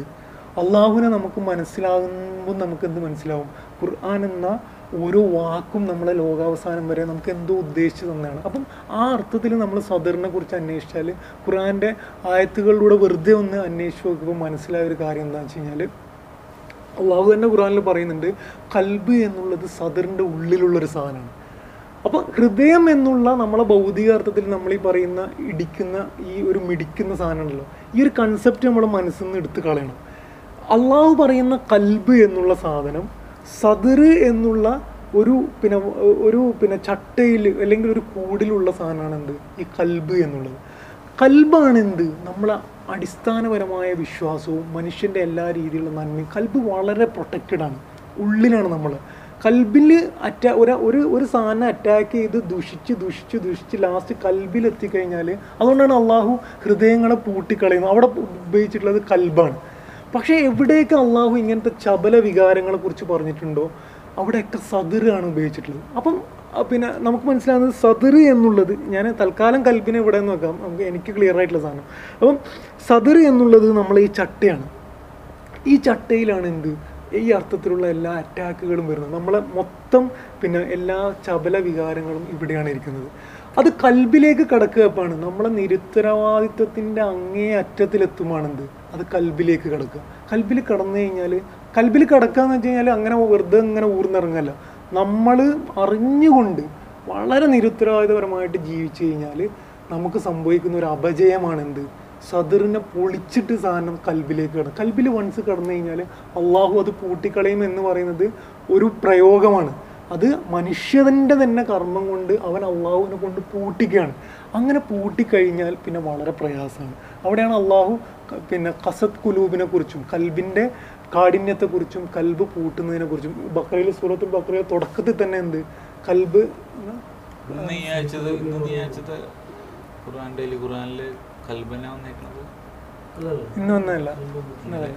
ഇന്ന് വേറെ വിഷയമല്ല. ഇല്ല ഹൃദയത്തെ പൂ- പൂട്ടുന്നതിനെ കുറിച്ചിട്ട് തന്നെയാണ് ഇന്ന് അയച്ചിട്ടുള്ളത് ആ വിശദീകരണം. യെസ് യെസ് യെസ് ഇല്ല ഇന്നത്തെ അല്ല കഴിഞ്ഞ. തൊട്ട് മുന്നത്തെ തൊട്ട് മുന്നത്തെ. യെസ് യെസ് യെസ് തൊട്ട് മുന്നത്തെ. അപ്പം പിന്നെ എന്താണ്? മകരയിൽ അല്ല അതിന്റെ തൊട്ട് സീൽ വെക്കുന്നുള്ള പിന്നെ അല്ല അല്ല ഓക്കെ. ഏഹ് അല്ലല്ല അതിന്റെയൊക്കെ മുന്നേ. അപ്പോട്ടെ അപ്പം ഇതാണ് നമ്മൾ എന്താ സദറിനെ കുറിച്ച് മനസ്സിലാക്കുക അപ്പം ഞാൻ പിന്നെയും പിന്നെയും പറയാണ് ഹത്തം അള്ളാഹു അല കുലൂബിഹിം ഹത്തം എന്ന് പറഞ്ഞു കഴിഞ്ഞാൽ സീലാണ് ഹത്തം അള്ളാഹു അല കുലൂബിഹിം അല സമ്മിഹിം അല അബുസാരിഹിം. അവിടെ എത്തിക്കഴിഞ്ഞാൽ തീർന്നു മക്കൾ അവിടെ കഴിഞ്ഞ് കഴിഞ്ഞ്. അത് മുനാഫിക്കുകളെ കുറിച്ചാണ് അവിടെ പറയുന്നത് ഹത്തമല്ലാഹു അള്ളാഹു സീൽ വെക്കും അല കുലൂബിഹിം നിങ്ങളെ ഹൃദയങ്ങളിൽ. അല സമ്മിഹിം നിങ്ങളെ കാതുകളിൽ. പിന്നെ നിങ്ങൾക്ക് പലതും കേൾക്കും. കേൾക്കൂല എന്നുള്ളതല്ല വിഷയം. മലയാളത്തിൽ പറയണോ മനസ്സും ആത്മാവും തമ്മിലുള്ള അല്ലെങ്കിൽ ഹൃദയവും ആത്മാവും തമ്മിലുള്ളതാവും. എനിക്കത് ക്ലിയർ ആയിട്ടില്ല. ഞാൻ എപ്പോഴും ഇപ്പോഴും അറബി വാക്ക് ഞാൻ ഇപ്പോൾ ഹൃദയം ഒന്നും ഉപയോഗിക്കില്ല. അതാണ് പ്രശ്നം അതാണ് പ്രശ്നം അറബി വാക്കിന്റെ. ആത്മാവായിരിക്കാം ഈ കൽബ് എന്ന് പറഞ്ഞത്. ആത്മാവ് എവിടെയെന്ന് ആർക്കും ഡിഫൈൻ ചെയ്യാൻ പറ്റില്ല അല്ല അല്ല നമുക്ക് ഇത് പിന്നെ അതിന്റെ വേറൊരു ഞാൻ വേറൊരു ആംഗിളിൽ നോക്കിയ ഒരു സാധനം വരുന്നുണ്ട്. അപ്പം നോക്കാം ഇൻഷാ അപ്പം പിന്നെ ഇതിന്റെ വേറെ വേറൊരു ഞാൻ പിന്നെയും പിന്നെയും ഓർക്കും ഇങ്ങനെ ഈ ഖുറാൻ ക്ലാസ് കൊണ്ട് പിന്നെ ഒരാൾ ഗൈഡായിട്ട് ഇവിടെ ഇരിക്കുകയും കുറേ കാര്യങ്ങൾ പറയും കുറച്ചൊരു ഇൻസ്റ്റന്റ് സ്പിരിച്വാലിറ്റി കിട്ടും പോവാന്നുള്ള ഒരു കൺസെപ്റ്റ് ആണെങ്കിൽ ഒരു കാര്യം ഉണ്ടാവില്ല ഞാൻ പിന്നെയും പിന്നെയും പറയാണ്. സദറിനെ കുറിച്ച് ഞാൻ ഈ പറഞ്ഞെടുത്ത് നിങ്ങൾ നിർത്തരുത് അതിനെക്കുറിച്ച് അന്വേഷിക്കുകയും പഠിക്കുകയും സ്വന്തമായിട്ടൊരു കാഴ്ചപ്പാടിലെത്തുകയുമാണ്. അപ്പം ജസ്റ്റ് ഗൈഡ് ചെയ്യാന്ന് മാത്രമേ ഉള്ളൂ ഞാൻ അവിടെ ഇരുന്ന് ചെയ്യണത്. അത് കഴിഞ്ഞിട്ട് നിങ്ങളൊക്കെ അതിനെക്കുറിച്ച് ഇതാക്കി ചെയ്യാവണം അപ്പം നമ്മൾ പറഞ്ഞു ഷെറ് ദ്രോഹം ദ്രോഹത്തിൽ നിന്നാണ് നമ്മൾ അഭയം തേടുന്നത്. എങ്ങനത്തെ ഷെയ്ത്താന്റെ രണ്ട് ക്യാരക്ടർ ഒന്ന് വസ്വാസാണ് അവൻ ഹന്നാസാണ് പിന്നെ അവൻ അറ്റാക്ക് ചെയ്യുന്ന എവിടെയാണ്? സദറിലാണ്. അപ്പം അല്ലതി വസ്വി സുഫി സുദൂരിനാസ് ഇനി പ്രവാ ഈ ഈ ആയത്തും പ്രവാചകൻ അന്ന് ഫേസ് ചെയ്ത കുറേ സംഭവങ്ങളുമായിട്ട് ബന്ധപ്പെടുത്തിയാൽ നമുക്കിത് വളരെ ക്ലിയർ പ്രവാചകന്മാരുടെ ഒരു പിന്നെ ഒരു അന്തരീക്ഷം എല്ലാ പ്രവാചകന്മാരെയും അള്ളാഹു ഒരു അഡ്വാന്റേജ് കൊടുത്തിട്ടുള്ള എന്താണെന്ന് വെച്ച് കഴിഞ്ഞാൽ അവർക്ക് എന്തെങ്കിലും രീതിയിലുള്ള ഒരു സാമൂഹ്യ സപ്പോർട്ട് അള്ളാഹു എപ്പോഴും കൊടുത്തിട്ടുണ്ട്. അതായത് അവർ ജനിക്കുന്ന ചിലപ്പോൾ ഒരു ഉന്നത കുലത്തിലായിരിക്കും. അല്ലെങ്കിൽ സമൂഹത്തിൽ ഉയർന്നു നിൽക്കുന്ന ആരെങ്കിലും ബന്ധുവായിട്ടായിരിക്കും അവർ ജനിക്കുക. ആ അർത്ഥത്തിലുള്ള ഒരു തുടക്കത്തിലുള്ള ഒരു സപ്പോർട്ട് എല്ലാ പ്രവാചകന്മാർക്കും അതേപോലെ പ്രവാചകന് കിട്ടിയ ഒരു സപ്പോർട്ടാണ് എന്ത് പ്രവാചകൻ ഹാഷിം കുടുംബം. ഹാഷിം കുടുംബം എന്ന് പറഞ്ഞു കഴിഞ്ഞാൽ ഒരു ഭയങ്കര പിന്നെ ഉന്നതിയുള്ളൊരു കുടുംബമാണ്. അത് മാത്രമല്ല കുറേശികളുടെ ഒരു ഇതെന്താണെന്ന് വെച്ച് കഴിഞ്ഞാൽ അവർ ഗോത്രങ്ങൾക്കൊക്കെ വളരെ ഒരു കുടുംബ മഹിമക്കൊക്കെ ഭയങ്കര ഇത് കൽപ്പിക്കുന്ന ആളാണ്. അപ്പോൾ പ്രവാചകൻ എത്രയൊക്കെ മോശം കാര്യം പറഞ്ഞാലും പ്രവാചകനെ സമൂഹ മധ്യത്തിലിട്ടിട്ട് പ്രവാചകനെ അറ്റാക്ക് ചെയ്യാന്ന് പറഞ്ഞു കഴിഞ്ഞാൽ അത് കുറച്ച് അതുകൊണ്ടാണ് എന്ത്? എല്ലാ ഗോത്രത്തിൽ നിന്നും ഓരോരുത്തരെ സെലക്ട് ചെയ്തിട്ട് പ്രവാചകനെ കൊല്ലാൻ വേണ്ടി ശ്രമിച്ചത് എന്തുകൊണ്ടാണ്? പിന്നെ അത് അവർ കുടുംബ മഹിമക്ക് അന്ന് പോരുകളൊക്കെ നടന്നിരുന്നത് കുടുംബ മഹിമകൾ അപ്പം പ്രവാചകനെ ഏത് രീതിയിലൊക്കെ അവർ അറ്റാക്ക് ചെയ്തിരുന്നു എന്ന് മനസ്സിലാക്കുമ്പോൾ മനസ്സിലാവും എന്ത്? അള്ളാഹു പറഞ്ഞത് എന്ത്? അള്ളാഹു എന്തിൽ നിന്നാണ് ശരണം തേടാൻ പറഞ്ഞത്? യുവസ്വിസും വസ്വാസും ഹന്നാസിൽ നിന്നാണ്. അപ്പോൾ കുറേശികൾ ഓപ്പണായിട്ട് അറ്റാക്ക് ചെയ്ത പോലെ തന്നെ അവർ ഈ അർത്ഥത്തിലുള്ള ഗൂഢാലോചനകളിലൂടെയും പ്രവാചകനെ അറ്റാക്ക് ചെയ്തിരുന്നു എന്ന് നമ്മൾ മനസ്സിലാവും. അതിൽ പിന്നെ ഒന്നാണ് എന്ത്? അടിമ പിന്നെ ഉടമ ബന്ധം. അത് അവൾ ഭയങ്കരമായിട്ട് എക്സ്പ്ലോയിറ്റ് ചെയ്തിരുന്നു. അതായത് അടിമകളായ ആൾക്കാർ പിന്നെ പിന്നെ ഇസ്ലാം സ്വീകരിക്കുന്നു പറയുമ്പം അവരെ ഉടമ എന്ന ബന്ധം വെച്ചിട്ട് പരമാവധി അവരെ ഇതാക്കിയിട്ട് അല്ലെങ്കിൽ അടിമ അടിമകളെ മോചിപ്പിക്കാം. എന്നാലും നിങ്ങൾ ഈ വിശ്വാസത്തിൽ നിന്ന് പുറത്തു പോവാ എന്ന് പറഞ്ഞിട്ട് ഡയറക്റ്റ് അല്ലാതെ വളരെ പ്രലോഭനത്തിന്റെ രീതിയിൽ അവർ വിശ്വാസികളെ ഇതാക്കിയിരുന്നു. രണ്ടാമത് എന്താണ് കവിതകളിലൂടെ. അന്ന് അറബി സാഹിത്യം എന്നുള്ളത് പിന്നെ വളരെയധികം ഉന്നതിയിലിരുന്നു അപ്പം കവിതകളിലൂടെ എന്ത് പിന്നെ ഇസ്ലാമിനെ അറ്റാക്ക് ചെയ്തിരുന്നു. ഇതൊന്നും എന്ത് എന്തല്ല ഡയറക്റ്റ് ഉള്ള സാധനമല്ല. പ്രോ ആ മനുഷ്യന്റെ മനസ്സുകളുടെ അവിടെയാണ് എന്താ വസ്വാസു ഹന്നാസ് നമ്മളെ മനസ്സിലെപ്പോഴും ഉണ്ടാകണം അറ്റാക്ക് ഇൻഡയറക്റ്റ് ആണ്. മൂന്ന് കുടുംബ പാരമ്പര്യം വെച്ചുകൊണ്ട് തന്നെ കുടുംബ പാരമ്പര്യത്തിന്റെ മഹിമ പറഞ്ഞുകൊണ്ട് പ്രവാചകനെ പ്രലോഭിപ്പിക്കാൻ വേണ്ടിയിട്ട് നോക്കിയിരുന്നു. അതേപോലെ തന്നെ പ്രവാചകന്റെ പിതാമഹനെയും ഇതേ അർത്ഥത്തിൽ പ്രവാചകനെ പിന്നെ ഇൻഫ്ലുവൻസ് ചെയ്യിക്കാൻ വേണ്ടിയിട്ട് നോക്കിയിരുന്നു എന്ന് നമുക്ക് മനസ്സിലാവും. രണ്ടാമത് സ്ഥാനമാനങ്ങൾ സ്ത്രീ സ്വർണം ഇതൊക്കെ പ്രവാചകൻ ഓഫർ ചെയ്തിരുന്നു. എന്നിട്ട് പ്രവാചകൻ പറഞ്ഞ മറുപടി എന്താണ്? എന്റെ ഇടം കയ്യിൽ സൂര്യനും വലം കയ്യിൽ ഇത് ചന്ദ്രനും വെച്ച് തന്നാൽ പോലും ഞാൻ ഇതിൽ നിന്ന് പറഞ്ഞു അപ്പം അവർ പോയിട്ട് പറഞ്ഞ എന്താണ്? നിനക്ക് എന്താ ആവശ്യം? നിനക്ക് വേണ്ട എന്താണ്? ഏറ്റവും നല്ല പിന്നെ ഇവിടുത്തെ ഏറ്റവും നല്ല പുത പദവിയാണെങ്കിൽ നല്ല സ്ത്രീകളാണെങ്കിൽ നല്ല സ്വർണങ്ങൾ ഇതൊക്കെ ഞങ്ങൾ തരാൻ റെഡിയാണ് നീ വിശ്വാസം ഒന്ന് പുറത്തു ഇതെന്താണ്? ഇത് ഹന്നാസും ഇത് ഇത് വസ്വസയാണ്. ഇത് ഡയറക്റ്റുള്ള അറ്റാക്ക് അല്ല. കാരണം അവർ പറയുന്നത് എന്താണ്? പറയുന്നതിൽ ഒരു പ്രലോഭനത്തിന്റെ അംശമുണ്ട്. ഞാൻ പറയുന്നത് മനസ്സിലാകണ്ട. എതിർക്കണമെങ്കിൽ അത് അത് ഇത് പറഞ്ഞിട്ട് അതിനെ കൗണ്ടർ ചെയ്യണം. അല്ല പ്രലോഭനമാണത് കാരണം അന്ന് അത് ഞാൻ പറയാൻ കാരണം എന്ന് വെച്ചാൽ അന്നത്തെ അറബികൾക്ക് പിന്നെ സ്ഥാനമാനങ്ങൾ കുടുംബമഹിമ പിന്നെ സ്ത്രീ എന്ന് പറഞ്ഞത് അങ്ങേ അറ്റായിരുന്നു അവർക്ക്.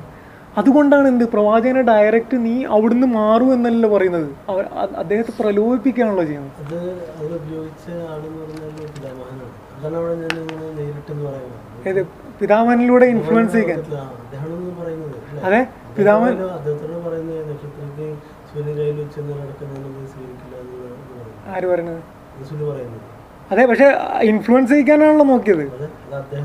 അല്ല അപ്പൊ നമ്മളിപ്പോ നമ്മൾ നമ്മളൊരാളെ പ്രലോഭിപ്പിക്കാൻ ശ്രമിച്ചാലും നമ്മൾ ചിലപ്പോ അപ്പൊ വേണ്ടെന്ന് പറയും. ഇങ്ങനത്തെ പ്രലോഭനങ്ങളുടെ ഇതെന്ന് വെച്ചാൽ ഉള്ളിൽ അത് കയറിയിട്ട് നമുക്ക് പിന്നെ വല്ല കഷ്ടപ്പാടും വരുമ്പോൾ നമുക്ക് പിന്നെയും തിരിച്ചു പോകും. അതെ ഇൻഫ്ലുവൻസ് പ്രലോഭനമാണ്. ഉള്ളിൽ നിന്നല്ലേ നമ്മളെ പിടിക്കുക. നമ്മളോട് നേരെ നമ്മൾ ജയിലിലിട്ട് കഴിഞ്ഞാൽ അത് ഡയറക്റ്റാ നമ്മളുടെ വ്യത്യാസം മനസ്സിലായ? നമ്മൾ പിടിച്ച് ജയിലിലിടുകയാണ് നീ ഒരിക്കലും ചെയ്യരുത്. നീ പുറത്ത് കിടക്കണ്ട. അത് ഡയറക്റ്റ് പ്രലോഭിപ്പിക്കുക എന്ന് പറഞ്ഞു കഴിഞ്ഞാൽ നമ്മുടെ മനസ്സിനാണ് പിടിക്കുന്നത്. ശരിയല്ലേ? എന്റെ ഒരു ആക്ഷൻ അങ്ങനെയല്ലേ പിന്നെ അന്ന് കാലത്ത് കവികൾക്ക് കവികളെ കുറിച്ചുള്ള ഒരു ഒരു കൺസെപ്റ്റ് എന്താണെന്ന് വെച്ച് കഴിഞ്ഞാൽ അവർക്ക് ഒരു പിഷാദ് ബാധയേക്കില്ല. അല്ലെങ്കിൽ പിന്നെ ഇതുപോലത്തെ വഹി പോലത്തെ ഒരു സംഭവം ഉണ്ടായി കഴിഞ്ഞിട്ട് അവർ കവിത എഴുതുന്നു എന്നുള്ളൊരു കൺസെപ്റ്റ് അറബികളുടെ ഇടയിലുണ്ട്. അവർ ജാഹിലി പിന്നെ അതിനെക്കുറിച്ച് പഠിച്ചു കഴിയുമ്പോൾ നമുക്ക് മനസ്സിലാവും. അതിനെ കാഹിർ എന്ന് പിന്നെ അവർ ഉപയോഗിച്ചിട്ടുണ്ട്. അപ്പം പ്രവാചകൻ ഈ പറയുന്നതൊക്കെ വഹിയിലൂടെ പറയുന്നതൊക്കെ ഇതായിരുന്നു എന്ന് ജനങ്ങളെ പറഞ്ഞ് മനസ്സിലാക്കാൻ വേണ്ടിയിട്ട് എന്ത് ചെയ്തിട്ടുണ്ട്? കുറേശികൾ അതായത് പ്രവാചകൻ കവിയാണ് അല്ലെ ഖുർആന് കവിതയാണ്. പ്രവാചകൻ പ്രാന്ത് ഭ്രാന്തനാണെന്ന് പറഞ്ഞാൽ അവരുദ്ദേശിക്കുന്ന ഭ്രാന്ത് നമ്മൾ ഉദ്ദേശിക്കുന്ന ഭ്രാന്തല്ല അവരുദ്ദേശിക്കുന്ന ഭ്രാന്ത് എന്ന് വെച്ചാൽ അവർക്ക് അങ്ങനെ ഒരു കൺസെപ്റ്റ് ഉണ്ടായിരുന്നു. കവികൾ എന്ന് പറയുന്നത് കുറേ വെള്ളമടിച്ച് കഴിയുമ്പോൾ അവർക്കൊരു വല്ലാത്തൊരു ഒരു ഒരു ഇൻസ്പിറേഷൻ വന്നിട്ട് കവിത എഴുതുന്ന അങ്ങനെ ഒരു ഇത് അവർക്ക് ഉണ്ടായിരുന്നു. അപ്പം അങ്ങനെ അവർ ശ്രമിച്ചിരുന്നു.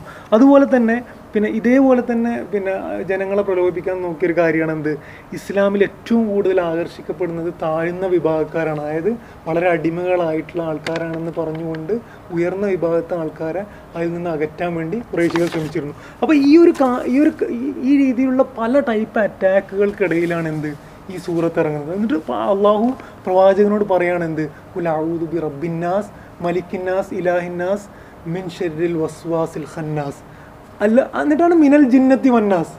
മിനൽ ജിന്നത്തി വന്നാസ്. അതായത് ജിന്നുകളും മനുഷ്യർക്ക് ഇടയിലുള്ള ഷെയ്ത്താന്റെ ഏജൻസിൽ നിന്ന് ഇതാക്കാൻ വേണ്ടിയിട്ടാണ് പിന്നെ അള്ളാഹു പറഞ്ഞത് ഇനി നമ്മൾ ഇതിനെ നമ്മളുമായിട്ട് കമ്പയർ ചെയ്യും അതിന്റെ മുന്നേ പിന്നെ പിന്നെ ഒരേ ഒരു കാര്യം പറയാനുള്ളത്. ആ നമ്മൾ ഇതിന്റെ ഒരു പ്രശ്നം ഇതിന്റെ ഒരു പ്രശ്നം നമുക്ക് മനസ്സിലായില്ല. നമുക്ക് പിന്നെ പലപ്പോഴും മനുഷ്യൻ പുരോഗതിയിലേക്ക് പോകാത്തതിന്റെ പ്രശ്നം എന്താണെന്ന് വെച്ച് കഴിഞ്ഞാൽ അവന് കോൺഫിഡൻസ് ഇല്ലാത്തതുകൊണ്ടാണ് അവൻ ആത്മവിശ്വാസം ഇല്ലാത്തതുകൊണ്ടാണ്. പക്ഷെ മനുഷ്യൻ പലപ്പോഴും അധോഗതിയിലേക്കും തകർന്നു പോകുന്നതും അവൻ ഓവർ കോൺഫിഡൻസ് ഉള്ളതുകൊണ്ടാണ്. ഈ ഓവർ കോൺഫിഡൻസും ഞാൻ സ്വയം എല്ലാം ഓക്കെ ആണ് എന്നുള്ള ഒരു കോൺഫിഡൻസുമാണ് എന്ത്? പലപ്പോഴും ദൈവവിശ്വാസത്തിൽ നിന്ന് ആൾക്കാരെ അകറ്റുന്നത്. ഇത് തന്നെയാണ് എന്ത്? ഷെയ്ത്താന് സംഭവിച്ചതും. ഇത് തന്നെയാണ് പിന്നെ അള്ളാഹു നിരന്തരം പറഞ്ഞത് നീ സ്വയം പര്യാപ്തനാണ് എന്ന് വിചാരിക്കുമ്പോഴാണ് എന്ത്? നിനക്ക് അള്ളാഹുവിനെ വേണ്ടാണ്ട് വരുന്നത്. ഞാൻ പറഞ്ഞു വരുന്നത് എന്താ വെച്ച് കഴിഞ്ഞാൽ നമുക്ക് നമ്മുടെ മനസ്സിനെ കുറിച്ച് അങ്ങനെ ഒരു കോൺഫിഡൻസ് ഉണ്ട്. അതായത് മനസ്സ് അങ്ങനെ ഇപ്പോൾ നമ്മളൊരു സിനിമയൊക്കെ കാണുമ്പോൾ അല്ലെങ്കിൽ എന്തിലേക്ക് പോകുമ്പോൾ അങ്ങനെ ഇപ്പോൾ നമ്മൾ വിചാരിച്ചാലല്ലേ? അതിപ്പോൾ അത് നമ്മളൊരു നീയത്ത് പോലെയല്ലേ? ഇതിൽ നമുക്ക് മനസ്സിലാകുന്ന വെച്ചാൽ നമ്മുടെ മനസ്സ് എന്തിനൊക്കെ നമ്മൾ എക്സ്പോസ് ചെയ്യുന്നു? ആ എക്സ്പോസ് ചെയ്യുന്ന എല്ലാ സാധനങ്ങളും നമ്മുടെ മനസ്സിലൊരു ഇമ്പ്രഷൻ ഇട്ടിട്ടേ പോവുള്ളൂ. എന്തിൽ എക്സ്പോസ് ചെയ്താലും നമ്മൾ നല്ലതായാലും മോശമായാലും എന്ത് കാര്യത്തിലിട്ടാലും ആ സാധനം നല്ലതോ മോശമോ ആയിട്ടുള്ള ഒരു ഇമ്പ്രഷൻ നമ്മുടെ മനസ്സിലിട്ടിട്ടേ പോകുള്ളൂ ഇത് നമ്മൾ അടിസ്ഥാനപരമായി മനസ്സിലാക്കി രണ്ടാമത് നമ്മൾ മനസ്സിലാക്കേണ്ടത് നമ്മുടെ മനസ്സ് എന്നുള്ളത് രണ്ട് തട്ടായിട്ട് ഇത് കുറച്ചൊരു സയന്റിഫിക് ആയിട്ടുള്ള സാധനമാണ്. അതായത് ഒന്ന് അബോധ മനസ്സും ഒന്ന് ബോധ മനസ്സും. ഇത് മനുഷ്യന്റെ ഇത് ശാസ്ത്രജ്ഞന്മാർ പറയുന്നതാണ് ഖുറാൻ പറഞ്ഞ സാധനമല്ല. അതായത് പിന്നെ ശാസ്ത്രജ്ഞന്മാർ പറയുന്നതെന്ന് വെച്ചാൽ തൊണ്ണൂറ്റി അഞ്ച് ശതമാനവും മനുഷ്യനെ ജീവിതത്തിൽ നിയന്ത്രിക്കുന്നത് അവന്റെ അബോധ മനസ്സാണ്. അത് നമുക്ക് തന്നെ നമ്മൾ മനസ്സിലാക്കി നമ്മൾ നോക്കിയാൽ മനസ്സിലാവും. അതായത് നമ്മൾ കാർ ഓടിക്കുമ്പം നമ്മൾ നിരന്തരം പോണ റൂട്ടാണെങ്കിൽ നമ്മൾ എവിടെയോ ചിന്തിച്ചിട്ടുണ്ടാ എന്നാലും നമ്മൾ ആ സ്ഥലത്തെത്തും. അതേപോലെ തന്നെ നമ്മൾ ഒരാളോട് ചെയ്യുന്ന നമ്മുടെ റിഫ്ലക്സുകൾ നമ്മൾ ഒരാളോട് പെരുമാറുന്ന രീതിയൊക്കെ നമ്മളെ കൺട്രോൾ ചെയ്യുന്നത് നമ്മളെ അബോധ മനസ്സാണ്. അതെ അപ്പം നമ്മളൊരു ഇൻഫർമേഷൻ കിട്ടുമ്പം അത് ആദ്യം ബോധ മനസ്സിലൂടെ പിന്നെ അവിടെ പോയി സ്റ്റോർ ചെയ്യുന്നത് എവിടെയാണ്? അബോധ മനസ്സിലാണ് ഈ അബോധ മനസ്സിൽ സ്റ്റോർ ചെയ്ത് കഴിഞ്ഞിട്ട് ഈ അബോധ മനസ്സാണ് തൊണ്ണൂറ്റഞ്ച് ശതമാനവും നമ്മൾ കൺട്രോൾ ചെയ്തുകൊണ്ടിരിക്കുന്നത്. അപ്പോൾ എന്താ സംഭവിക്കുക? ഇൻ എഫക്റ്റ് എന്താ സംഭവിക്കുക? നമ്മൾ നിരന്തരമായിട്ട് ഏതിനാണോ എക്സ്പോസ് ആയിട്ടുള്ളത് ആ സാധനം നമ്മൾ മെമ്മറിയിൽ പോയി കിടക്കുകയും ഈ സാധനത്തിന്റെ പിന്നെ എഫക്റ്റ് ആയിരിക്കും നമ്മളുടെ ഓരോ പെരുമാറ്റവും നമ്മളെ ക്യാരക്ടറും ഇത് നമ്മൾ വ്യക്തമായി മനസ്സിലാക്കുമ്പോൾ നമുക്ക് മനസ്സിലാകുന്നതാണ് ഇതിനെ തന്നെയാണ് എന്ത്? ഷെയ്ത്താൻ യൂട്ടിലൈസ് ചെയ്യുന്നതെന്ന് മനസ്സിലായി ഇബിന് പിന്നെ ഇബിന് അബ്ബാസ് റഹ്ലാന്ന് പറയുന്നത് ഷെയ്ത്താന് ഒരാളുടെ ഹൃദയത്തിന്റെ അടുത്ത് തന്നെ വളരെ കാത്തു നിൽക്കുകയാണ്. എപ്പം നമ്മൾ അള്ളാഹുവിന്റെ ദിക്കറിൽ നിന്നും ബോധമായ ഒരു അവസ്ഥയിൽ നിന്നും മാറുന്നു അന്നേരം ഇവൻ അറ്റാക്ക് ചെയ്യും എന്നുള്ളതാണ്.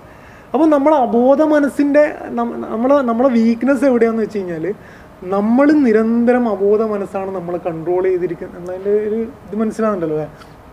അബോധ മനസ്സാണ് നമ്മൾ കൺട്രോൾ ചെയ്തിരി ചെയ്തുകൊണ്ടിരിക്കുന്നത് എന്നുള്ളിടത്താണ് എന്ത്? ഷെയ്ത്താൻ നമ്മൾ അറ്റാക്ക് ചെയ്യാനുള്ള ആ ഒരു അവസ്ഥ ഉണ്ടാകുന്നത് അവിടെ തന്നെയാണ് എന്ത്? ഇനി നമ്മൾ പിന്നെ ഇന്നത്തെ ഇന്നത്തെ കാലഘട്ടവുമായി പ്രവാചകന്റെ ആ കാലഘട്ടവും ഇന്നത്തെ കാലഘട്ടവുമായിട്ട് പിന്നെ നമ്മൾ കമ്പയർ ചെയ്യുകയാണെങ്കിൽ ഇന്ന് എവിടെയൊക്കെയാണ് വസ്വാസും ഹന്നാസും ഉള്ളതെന്ന് ജനങ്ങൾ നമുക്ക് വളരെ വ്യക്തമാണ്. ഒന്ന് വളരെ ഡയറക്റ്റ് ആയിട്ടുള്ള പിന്നെ ഈ അറ്റാക്ക് നമുക്ക് കാണാൻ പറ്റും. നമ്മൾ നിരന്തരമായി ബന്ധപ്പെടുന്ന ആളടുത്താകാം നമ്മളെ കൂട്ടുകാരുടെ ഇതൊക്കെ ഇത് ചില ആൾക്കാർ അറിഞ്ഞുകൊണ്ട് നമ്മളെ തെറ്റിലേക്ക് നയിക്കാനാകാം. അല്ലെങ്കിൽ ചില ആൾക്കാർ മോശം ആൾക്കാർക്ക്. ഇപ്പോൾ പ്രവാചകൻ കൂട്ടുകാരെ കുറിച്ച് പറഞ്ഞ എന്താ ചില മോശം കൂട്ടുകാരെന്ന് പറഞ്ഞു കഴിഞ്ഞാൽ അവരെ സ്പാർക്ക് എങ്ങനെയെങ്കിലും നമ്മളെ മേത്ത് വന്ന് പറ്റും. അപ്പോൾ അവരറിഞ്ഞുകൊണ്ടായിരിക്കില്ല പക്ഷെ നമ്മൾ അവന്റെ ഓൾറെഡി ഉള്ള മോശം സാധനം നമ്മളിലും പ്രസരിക്കും എന്നുള്ളതാണ്. ഇതിലൂടെ എന്ത് സംഭവിക്കുന്നുണ്ട്? ആ വസ്വാസും ഹന്ന യു എസ് വിസ് നമ്മളെ ഇടയിൽ നമുക്ക് സംഭവിക്കുന്നുണ്ട്. രണ്ടാമത് നമുക്ക് വളരെ ക്ലിയർ ആയിട്ട് മനസ്സിലാവുന്ന മീഡിയ മീഡിയ എന്നുള്ളത് ഏറ്റവും കൂടുതൽ മനുഷ്യനെ ഈ അർത്ഥത്തിൽ വസ്വസ ചെയ്തുകൊണ്ടിരിക്കുന്ന ഒരു സാധനം. മീഡിയനെയാണ് ഇപ്പം ഏറ്റവും കൂടുതൽ ഏറ്റവും ഫലപ്രദമായും ഏറ്റവും കൂടുതൽ ആൾക്കാരെ വളരെ സിമ്പിളായിട്ടും ഒരു ഇൻഫർമേഷൻ അല്ലെങ്കിൽ ഒരു മെസ്സേജ് അല്ലെങ്കിൽ ഒരു ആദർശം അടിച്ചേൽപ്പിക്കാൻ പറ്റുന്ന ഒരു സാധനമായിട്ട് മീഡിയനെ കണ്ടിട്ടുണ്ട്. അത് ഫലപ്രദമാണ് അത് നമുക്ക് വളരെ തെളിഞ്ഞൊരു സാധനമാണ്. അപ്പോൾ സിനിമയായാലും വാർത്തകളായാലും എവിടെയാണോ നമ്മൾ നിരന്തരം പിന്നെ എക്സ്പോസ് ആയിട്ടുള്ളത് അതൊക്കെ നമ്മൾ ഈ അർത്ഥത്തിൽ പിന്നെ നമുക്ക് നമ്മളെ എഫക്റ്റ് ചെയ്യുന്നുണ്ട് എന്ന് നമുക്ക് മനസ്സിലാക്കാം നമ്മൾ വിഷയമായിട്ട് വിഷയത്തിൽ തന്നെയാണല്ലോ ഉള്ളത്. അതിന്റെ ഒരു രണ്ട് മൂന്ന് പിന്നെ എക്സാമ്പിൾ നമ്മൾ പറയുകയാണെങ്കിൽ ഇപ്പോൾ സിനിമയെക്കുറിച്ച് പറയുകയാണെങ്കിൽ സിനിമ പിന്നെ ആത്യന്തികമായിട്ട് എന്താണ്? ഒരു കഥയാണ്. എല്ലാ കഥകൾക്കും ഒരു സന്ദേശമുണ്ട്. ആ സന്ദേശം നമുക്ക് പിന്നെ ഒരു കഥ കേട്ട് കഴിയുമ്പം കേട്ട് കഴിയുന്ന കേൾക്കുന്നതിന് മുമ്പേ ഉള്ളതും കേട്ട് കഴിഞ്ഞതുമായ നമ്മളെ മനസ്സിന്റെ അവസ്ഥ വ്യത്യാസമാണ്.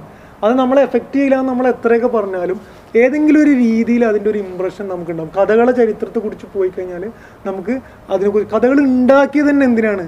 കഥകൾ ഉണ്ടാക്കിയത് ട്രൈബൽ ആവിന് ആദ്യ പഴയ കാലത്ത് ആൾക്കാർ കഥകൾ ഉണ്ടാക്കിയത് അവരെ മക്കളെ ഹീറോകളെയൊക്കെ പറഞ്ഞിട്ട് പ്രചോദിപ്പിക്കാൻ വേണ്ടിയിട്ടാണ്. അപ്പോൾ കഥകൾക്ക് എപ്പോഴും ഒരു ലക്ഷ്യമുണ്ട്. അത് നല്ല ലക്ഷ്യമാണ് മോശം ലക്ഷ്യമാണ് അപ്പോൾ ഇതിലൂടെ നമ്മൾ എക്സ്പോസ് ആയി കഴിയുമ്പോൾ തീർച്ചയായും നമ്മളെ ഇടയിൽ നമ്മളെ സുദൂറിൽ എന്തുണ്ട് അതിനൊരു ഇമ്പ്രഷൻ ഉണ്ടാകുന്നുണ്ട്. അപ്പം കഥകളെ പിന്നെ വളരെ വ്യക്തമായിട്ട് ഉപയോഗിക്കാൻ ഉദ്ദേശിച്ച ആൾക്ക് എന്താക്കാം? കഥകളെ ആ അർത്ഥത്തിൽ തന്നെ ഒരു മൈൻഡ് മാനിപ്പുലേറ്റ് ചെയ്യാൻ വേണ്ടിയിട്ട് ഉപയോഗിക്കാം. രണ്ടാമത് നമ്മൾ പിന്നെ ചരിത്രത്തിലൂടെ നോക്കിയാൽ ഹിറ്റ്ലറിന്റെ ചരിത്രം നമ്മൾ എടുത്തു നോക്കിക്കഴിഞ്ഞാൽ പിന്നെ ഹിറ്റ്ലർ പിന്നെ വന്നിട്ട് ഫാസിസം അവിടെ പറഞ്ഞപ്പം ജർമ്മനികളാണ് ജർമ്മൻസ് ആണ് ലോകത്തിലെ ഏറ്റവും വലിയ സ്പീഷീസ് ഏറ്റവും നല്ല പിന്നെ പിന്നെ വർഗം.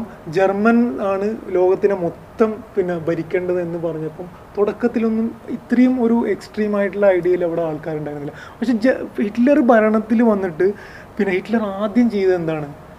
Minister of ministry of propaganda എന്ന് പറഞ്ഞിട്ട് പുതിയൊരു മന്ത്രിനെ തന്നെ അവിടെ പ്രൊപ്പഗാൻഡ എന്ന് പറഞ്ഞു കഴിഞ്ഞാൽ പിന്നെ പ്രൊപ്പഗാൻഡ എന്ന് പറഞ്ഞു കഴിഞ്ഞാൽ യാഥാർത്ഥ്യമല്ലാത്തൊരു സാധനത്തിനെ നിരന്തരം പ്രചരിപ്പിച്ചിട്ട് യാഥാർത്ഥ്യമാക്കുന്ന ഒരു ആ ഒരു മീനിങ് ആണ് പ്രൊപ്പഗാൻഡ എന്ന് പറയുന്നത്. അപ്പം ജോ ഗീബൽസ് എന്ന് പറഞ്ഞിട്ടുള്ള ഒരു മിനിസ്റ്റർ തന്നെ നിയോഗിച്ചുകൊണ്ട് ഫസ്റ്റ് ചെയ്ത ഹിറ്റ്ലർ ചെയ്ത് അദ്ദേഹത്തിന്റെ ഫാസിസ്റ്റ് ആദർശങ്ങൾ പ്രചരിപ്പിക്കാൻ വേണ്ടി സിനിമ പിന്നെ മറ്റു മീഡിയകൾ ഈവൻ ഒരു സെൻസർ ബോർഡ് പോലും ജർമ്മനിയിൽ ആ സമയത്ത് ഹിറ്റ്ലർ ഉണ്ടാക്കി എന്നുള്ളതാണ്. അതിന്റെ ഫലമായിട്ട് എന്താണെന്ന് വെച്ച് കഴിഞ്ഞാൽ മൊത്തം ജർമ്മൻസും ഏത് ഏത് പോയിന്റിലാണോ നിന്നിരുന്നത്? അത് കഴിഞ്ഞിട്ട് പിന്നെ ഹോളോകാസ്റ്റ് ഉണ്ടോ ഇല്ലേ എന്ന് ഉള്ളത് വേറെ ചർച്ചയാണ്. എങ്കിൽ പോലും ആ അർത്ഥത്തിൽ അവരെ മാനിപ്പുലേറ്റ് ചെയ്യിക്കാൻ വേണ്ടി ഹിറ്റ്ലറിന് കഴിഞ്ഞു എന്നുള്ളതാണ് ചരിത്രം നമുക്ക് പഠിപ്പിക്കുന്നത്. മൂന്നാമത് ഒരു എക്സാമ്പിൾ പിന്നെ ഇറാഖിന്റെ ഇറാഖിനെ അമേരിക്ക അറ്റാക്ക് ചെയ്ത. ഇറാഖിലെ വെപ്പൺ ഓഫ് മാസ് ഡിസ്ട്രക്ഷൻ അതായത് പിന്നെ പിന്നെ അവർ പറഞ്ഞിരുന്ന ആ ഒരു ആയുധങ്ങൾ ഏറ്റവും കൂടുതൽ അപകടകരമായ ലോകത്തിന് അപകടകരം എന്ന് പറഞ്ഞ ആ ആയുധങ്ങൾ അവിടെ ഇല്ല എന്നുള്ളത് പ്രൂവണാണ് പക്ഷെ അവിടെ ഉണ്ട് എന്ന് എല്ലാ മീഡിയകളെ കൊണ്ടും പറഞ്ഞിട്ട് ജനങ്ങൾ വിശ്വസിച്ചു എന്നുള്ളതാണ്. അപ്പം നമ്മളെ മനസ്സ് നമ്മളെ കൺട്രോളിലാണ് എന്ന് പറയുന്നത് എത്രത്തോളം എന്ന് നമ്മൾ മനസ്സിലാക്കണം. നാലാമത് നമ്മുടെ നാട്ടിൽ വന്നു കഴിഞ്ഞാൽ ലവ് ജിഹാദിനെ കുറിച്ച് നിങ്ങൾ എടുത്തു നോക്കുക. ലവ് ജിഹാദ് ഇല്ലാത്തൊരു സാധനമായിരുന്നു. പക്ഷെ ലവ് ജിഹാദ് ഉണ്ട് എന്ന് പറയുന്ന വളരെ പ്രശസ്തനായ ആൾക്കാർ വരെ പറയുന്നിടം വരെ മീഡിയ അത് ചെയ്തു എന്നുള്ളതാണ്. താടിയെയും താടിനെയും കഫീയനെ കുറിച്ച് നിങ്ങൾ ആലോചിച്ച് നോക്കും. താടി ഒരാൾ താടി വെച്ചിട്ട് ഫലസ്തീനികൾ ഇടുന്ന ഒരു കഫിയായിട്ട് നമ്മുടെ നാട്ടിൽ നടന്നുള്ള വളരെ കാലം മുന്നേ അങ്ങനെ ഇട്ട് നടന്നിരുന്ന ഒന്നും സംഭവിക്കൂലായിരുന്നു. ആ വസ്ത്രം ശരിക്കും ഒരു സംസ്കാരത്തിന്റെ വസ്ത്രമാണ്. പക്ഷേ ഇന്ന് നാട്ടിൽ കഫിയ ഒരാൾ ഇട്ട് കഴിഞ്ഞാൽ മുസ്ലിങ്ങൾക്ക് പോലും കഫിയ പോട്ടെ.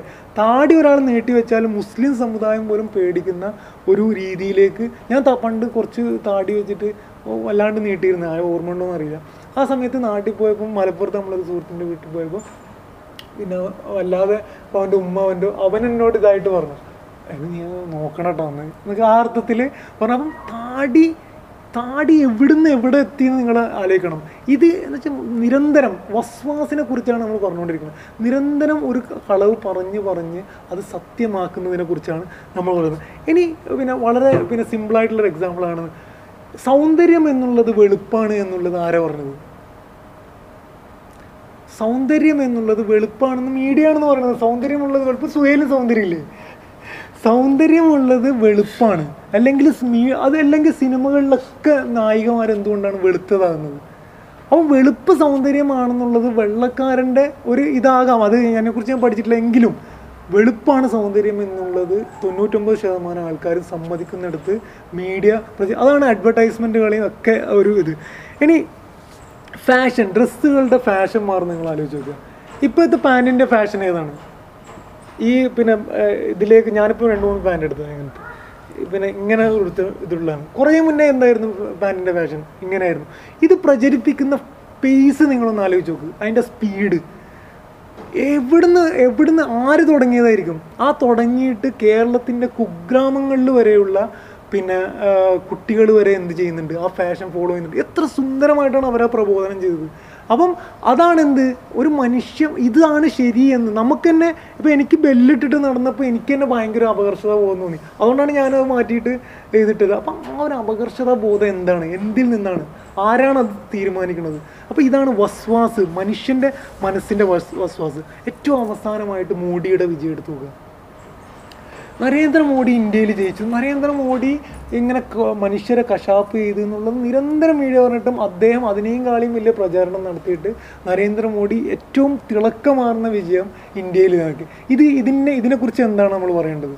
അപ്പം മനുഷ്യന്റെ മനസ്സ് എന്നുള്ളതിന് ഈ ഒരു കോൺഫിഡൻസ് നമുക്ക് നമ്മുടെ മനസ്സിനുണ്ടെങ്കിൽ നമ്മൾ ഫസ്റ്റ് തന്നെ തോറ്റുപോകും. നമ്മൾ ഫസ്റ്റ് അംഗീകരിക്കേണ്ടത് നമ്മുടെ മനസ്സിനുള്ള ഈ ഒരു വീക്ക്നെസ്സാണ് നമ്മളെ അബോധ മനസ്സുകൊണ്ട് നമ്മൾ കൺട്രോൾ ചെയ്യുന്ന വീക്ക്നെസ്സാണ് നമ്മുടെ സാഹചര്യങ്ങൾ നമ്മളെ എഫക്റ്റ് ചെയ്യും എന്നുള്ളത് നമ്മൾ റിയലൈസ് ചെയ്യണം. എന്നിട്ട് ഇത് റിയലൈസ് ചെയ്യുക എപ്പോഴാണ് നമുക്ക് ഇങ്ങനത്തെ ഈ അർത്ഥത്തിലുള്ള മാർഗദർശനങ്ങൾ കിട്ടുമ്പോഴാണ്. എന്നിട്ട് നമുക്ക് മനസ്സിലാവും എന്ത്? ഏത് അർത്ഥത്തിലുള്ള അറ്റാക്കാണ് ഇത്? ഇവിടെയാണ് പിന്നെ മാർഗദർശനത്തിന്റെ മഹത്വം നമുക്ക് മനസ്സിലാണ്. അള്ളാഹു നമുക്ക് പറഞ്ഞു തരുന്നത് സ്ഥിരമായിട്ട് ലോകത്ത് പറയുന്ന ആൾക്കാർ പറയുന്ന കാര്യങ്ങളല്ല. വളരെ മൈന്യൂട്ടായിട്ടുള്ള സൃഷ്ടിയുടെ വളരെ മൈന്യൂട്ടായിട്ടുള്ള കാര്യങ്ങളാണ് നമുക്ക് പറഞ്ഞു തരുന്നത്. ഒരു എങ്ങനത്തെ അറ്റാക്കാണ് വരുന്നത് ആ അറ്റാക്ക് ചെയ്യുന്ന ആളെ സ്വഭാവങ്ങൾ എന്തൊക്കെയാണ്? ഇതൊന്നും മാർഗ ഇത് ദൈവികമാണെന്നുള്ളത് ഇതിലപ്പുറം ഇനി ഒരു പ്രൂഫിന്റെ ആവശ്യമില്ല എന്നുള്ളിടത്താണ്. അപ്പം നമ്മൾ മനസ്സിലാക്കേണ്ടത് ഹന്നാസ് എന്നുള്ളത്. ഒളിഞ്ഞ് ഇതിന്റെ ഒരു ക്യാരക്ടർ എന്ന് വെച്ച് കഴിഞ്ഞാൽ നേരിട്ട് അറ്റാക്ക് ചെയ്യില്ല പിന്നെ ഇതാക്കുന്നുള്ളതാണ്. അതേപോലെ തന്നെ പ്രവാചകൻ പഠിപ്പിച്ച ഒരു കാര്യം എന്താ വെച്ച് കഴിഞ്ഞാൽ ഷെയ്ത്താന്റെ എല്ലാ അറ്റാക്കുകളും ഷെയ്ത്താൻ പിന്നെ ബേസിക്കലി വീക്കാണ് വീക്കായതുകൊണ്ടാണ് അവൻ ഒളിഞ്ഞ് അറ്റാക്ക് ചെയ്യുന്നത്. നമുക്ക് ആ ഒരു അള്ളാഹുവിന്റെ ദിക്കറും കൊണ്ടും അവന്റെ ഓർമ്മ കൊണ്ടുമുള്ള പവർ ഉണ്ടെങ്കിൽ സിമ്പിളായിട്ട് അവനെ തോൽപ്പിച്ച് കളയാമെന്ന് പ്രവാചകൻ നമ്മളെ പഠിപ്പിച്ച കാര്യമാണ്. അപ്പം പിന്നെ അതിനെതിരെ ഡിഫെൻസും അള്ളാഹു പഠിപ്പിച്ചിട്ടുണ്ട്. എന്താണ് ആ ഡിഫെൻസ് തക്കുവയാണ് തക്കുവ എന്ന് പറഞ്ഞു കഴിഞ്ഞാൽ എന്താണ്? തക്കുവ എന്ന് പറഞ്ഞാൽ നിരന്തരം നമ്മൾ ബോധമായി. നേരത്തെ അതുകൊണ്ടാണ് ഞാൻ പറഞ്ഞ ബോധ മനസ്സും അബോധ മനസ്സും അബോധ മനസ്സിലാണ് നമ്മൾ നിരന്തരം ജീവിച്ചുകൊണ്ടിരിക്കുന്നത്. പക്ഷെ നമ്മൾ എങ്ങനെയാണ് ജീവിക്കേണ്ടത്? നമുക്ക് ബോധമുണ്ടാവണം. ഈ ബോധത്തെക്കുറിച്ചാണ് എന്ത്? തക്കുവ എന്ന് പറയുന്നത്. അതായത് നിരന്തരം നമ്മൾ അലേർട്ടായിരിക്കുക നമുക്ക് ജീവിതത്തിൽ ഒരു ലക്ഷ്യമുണ്ടെന്നും ആ ലക്ഷ്യത്തിലേക്ക് നമ്മൾ നീങ്ങിക്കൊണ്ടിരിക്കുകയാണെന്നും അതിലാണ് കൂടുതൽ സമയം ചെലവഴിക്കേണ്ടതെന്നും ഈ ചെലവഴിക്കാൻ വേണ്ടി നമ്മൾ എഫേർട്ട് എടുക്കുമ്പം പുറത്തുനിന്ന് ഒരാളെ അറ്റാക്ക് ചെയ്യുന്നത് കൊണ്ടാണ് നമുക്ക് ഈ പ്രലോഭനം വരുന്നത്. അല്ലാതെ ഈ പ്രലോഭനം നമ്മൾ സാധിച്ചുകൊണ്ട് നമുക്ക് ജീവിതത്തിൽ പ്രത്യേക സുഖമൊന്നും കിട്ടാനില്ല എന്നും ഇതിന്റെ എല്ലാ ക്യാരക്ടറും മനസ്സിലാക്കിയിട്ട് നമ്മൾ അള്ളാഹുവിനെ ദിക്ർ അള്ളാഹുവിനെ റിമെമ്പർ ചെയ്യുക എന്നുള്ളതാണ് എന്ത്? നമുക്കുള്ള ഡിഫൻസ് അതിനെ തന്നെയാണ് എന്ത്? തക്കുവ എന്ന് പറയുന്നത്. ഇനി അതിന് വേണ്ടിയിട്ട് അപ്പോൾ നമ്മൾ നമസ്കാരത്തിന് എടുത്ത് നോക്കുമ്പം നമുക്ക് മനസ്സിലാവും എന്തിനാണ് നമുക്ക് അള്ളാഹു നമസ്കാരം പോലത്തെ ഒരു ഡിഫൻസ് സിസ്റ്റം നമുക്ക് ഉണ്ടായി തന്നത്. നമ്മൾ രാവിലെ എണീറ്റ് കഴിഞ്ഞാൽ നമ്മൾ ആ കർമ്മപദത്തിലേക്ക് ഇറങ്ങുമ്പം അള്ളാഹുവിനെ ഓർത്തിട്ട് ഭയങ്കര കാര്യങ്ങളൊക്കെയാണ് നമസ്കാരത്തിൽ പറഞ്ഞുകൊണ്ടിരിക്കുന്നത്. ഇതൊക്കെ പറഞ്ഞിട്ടാണ് നമ്മൾ കർമ്മപദത്തിലേക്ക് പോകുന്നത് എന്നിട്ട് നമ്മളിങ്ങനെ കുറേ പോകുമ്പോൾ അള്ളാഹുവിനറിയാം എന്ത്? കുറച്ച് അങ്ങോട്ട് പോകുമ്പോൾ പിന്നെയും മറ്റേ അറ്റാക്ക് ചെയ്യാൻ വരും. അപ്പം ലുഹുർ നിസ്കാരം. പിന്നെ അസുര നിസ്കാരം ഇതിനെക്കുറിച്ച് നമ്മൾ ഈ അർത്ഥത്തെ സയന്റിഫിക് ആയിട്ട് ചിന്തിക്കുമ്പോൾ നമുക്ക് എന്ത് എന്ത് പറയും? നമ്മൾ എന്ത് പറയും? നമ്മൾ അൽഹംദുലില്ല എന്ന് പറയും. അപ്പം പിന്നെ അപ്പോൾ ഈ അർത്ഥത്തിൽ എന്താക്കണം നമ്മൾ നമസ്കാരത്തിനെ ആ അർത്ഥത്തിൽ മനസ്സിലാക്കണം. ഇനി പിന്നെ വേറൊന്നും നമ്മൾ മനസ്സിലാക്കേണ്ടത് കൂട്ടുകെട്ടിനെ കുറിച്ച് പിന്നെ നമുക്ക് പല പല കാര്യങ്ങളെ കുറിച്ചും ലാഘവത്വം ഉള്ളതുപോലെ തന്നെ ഉള്ളൊരു സാധനമാണ് എന്ത്? നമ്മുടെ കൂട്ടുകെട്ടുകളെ കുറിച്ചുള്ള ലാഘവത്വം. ഇത് സെക്യുലർ വേൾഡാണ് നമുക്ക് എല്ലാ അർത്ഥത്തിലുള്ള കൂട്ടുകെട്ടൊക്കെ വേണം. ഇതൊക്കെ നമ്മൾ പക്ഷെ അള്ളാഹു നമ്മളോട് ഖുർആനിൽ പറയുന്നു വസ്ബിർ നഫ്സക്ക മഴല്ലദീന യദൂന റബ്ബഹും ബിൽ അഷീ യുരീദൂന വജ്ഹഹു. അള്ളാഹു പറയുന്നു നിങ്ങളെ നഫ്സിനെ നിങ്ങൾ സബറോടുകൂടി നില ഉറപ്പിച്ചു നിർത്തണം. ആരുടെ കൂടെ? രാവിലെയും വൈകുന്നേരവും അള്ളാഹുവിനെ ഓർത്ത് കണ്ട് കൊണ്ടിരിക്കുന്ന ആളുകളുടെ കൂടെയാണ് നിങ്ങൾ എന്ത് ചെയ്യേണ്ടത്? നിങ്ങളെ നഫ്സിനെ വളരെ സബറോടുകൂടി ഉറപ്പിച്ചു നിർത്തേണ്ടത്. ഈ ഉറപ്പിച്ചു നിർത്തലും ഒരു സാധാ ബന്ധവും തമ്മിൽ ഭയങ്കര വ്യത്യാസമുണ്ട്. ഇങ്ങനെ നമ്മൾ ചിന്തിക്കുമ്പോൾ എന്ത് മനസ്സിലാവും? ഖുറാനിലെ പല ആയത്തുകളിലും എന്ത്? കാഫര്യങ്ങളെ നിങ്ങൾ ഔലിയാക്കളാക്കരുത്. ഔലിയാക്കൾ എന്ന് പറഞ്ഞാൽ എന്താണ്? ഈ അർത്ഥത്തിൽ കാര്യകർത്താക്കളാണ്. അതായത് ഈ അർത്ഥത്തിൽ നഫ്സിനെ ഉറപ്പിച്ചു നിർത്തേണ്ടത് ആരുടെ കൂടെയാണ്? ഇസ്ലാമിക ഇസ്ലാമിന് വേണ്ടി പ്രവർത്തിക്കുന്നവരുടെ കൂടെ. പിന്നെ നല്ല ദീനീപരമായിട്ട് അപ്പോൾ കൂട്ടുകെട്ടിനും പ്രവാചകന്റെ പല ഹദീസുകളും പറഞ്ഞു കൂട്ടുകെട്ടിൽ ഇതിലൊന്നും ഒരു സെക്കുലർ ഒരു ഒരു പിന്നെ ഒരു വർഗീയതയുമില്ല ഇതിലൊന്നും ഒരു വർഗീയതയില്ല കാരണം ആദർശം എന്നുള്ളത് പിന്നെ ഉറപ്പിച്ചു നിർത്തേണ്ട. അത് കഴിഞ്ഞിട്ട് ഇപ്പോൾ ഷംസിയാണ് എന്ത് എന്റെ ജീവിതത്തിലെ ഏറ്റവും നല്ല സുഹൃത്ത്. അതാണ് എന്റെ നഫ്സിനെ പിന്നെ സ്വബറോടുകൂടി അവന്റെ കൂടെ ഉറപ്പിച്ചു തരുക പിന്നെ ജോസഫും രാമനൊക്കെ എന്റെ കൂട്ടുകാരാണ്. എന്തുകൊണ്ടാണ്? അവനൊക്കെ ഇതെനിക്ക് എത്തിച്ചു കൊടുക്കേണ്ടതാണ്. പക്ഷേ അവൻ എന്നെ കൺട്രോൾ ചെയ്യാൻ മാത്രം എന്തല്ല. അവൻ എൻ- എന്റെ പിന്നെ കൂട്ടല്ല.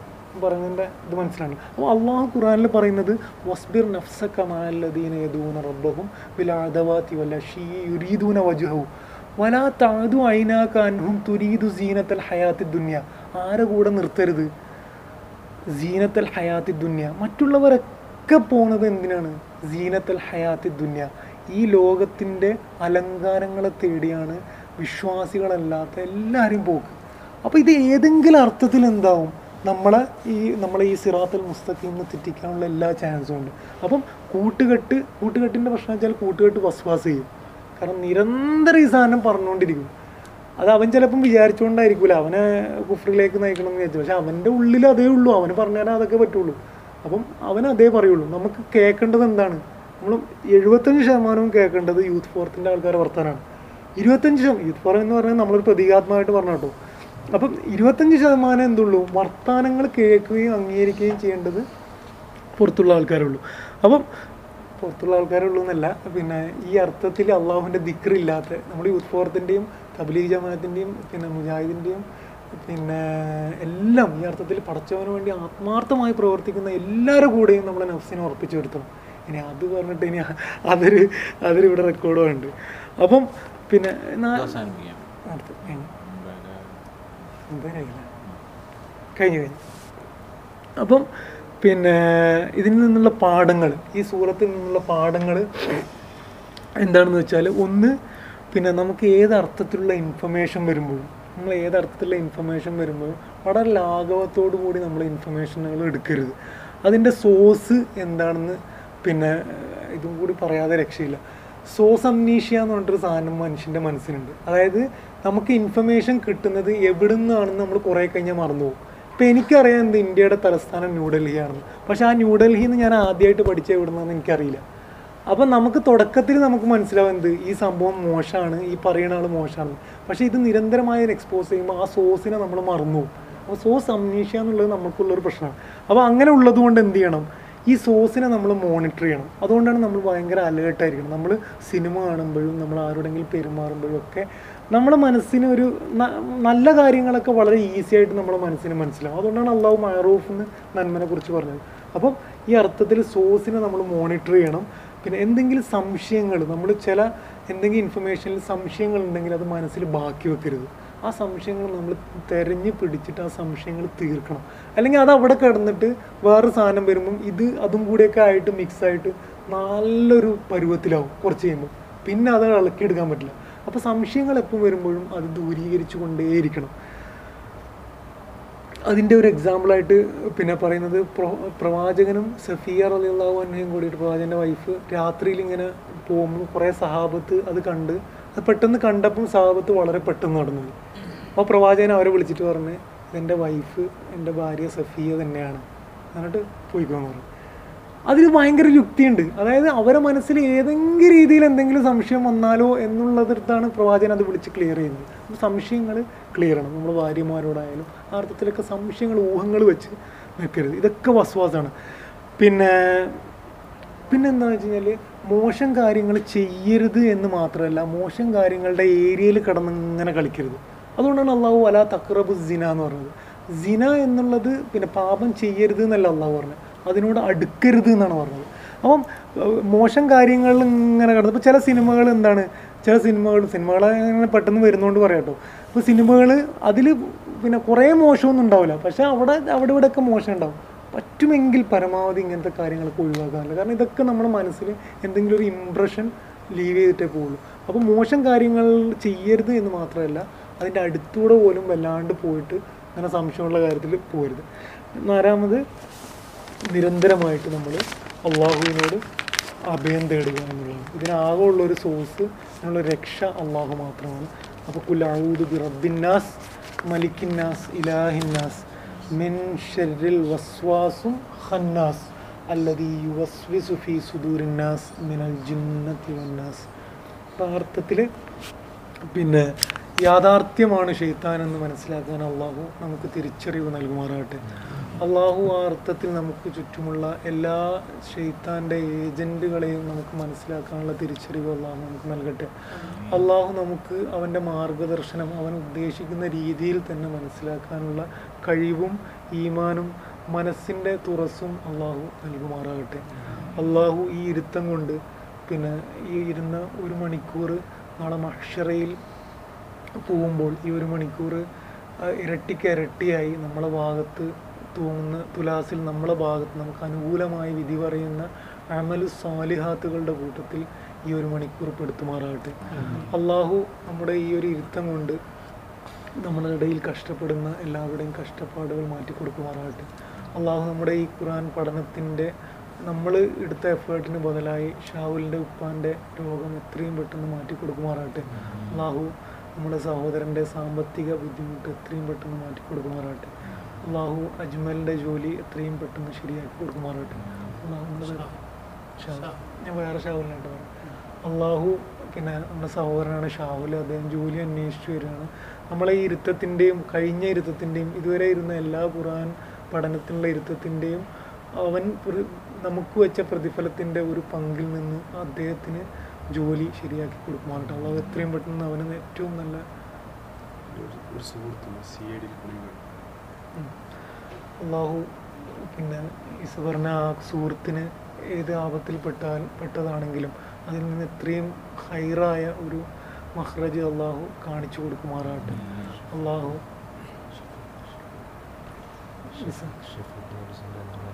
അള്ളാഹു ഷഫീഖിന്റെ വിസയുടെ ഫാമിലി വിസയുടെ കാര്യം ഇത്രയും പെട്ടെന്ന് ശരിയാക്കി കൊടുക്കുമാറാകട്ടെ നമ്മുടെ ഈ പ്രാർത്ഥനകളൊന്നും ഒരിക്കലും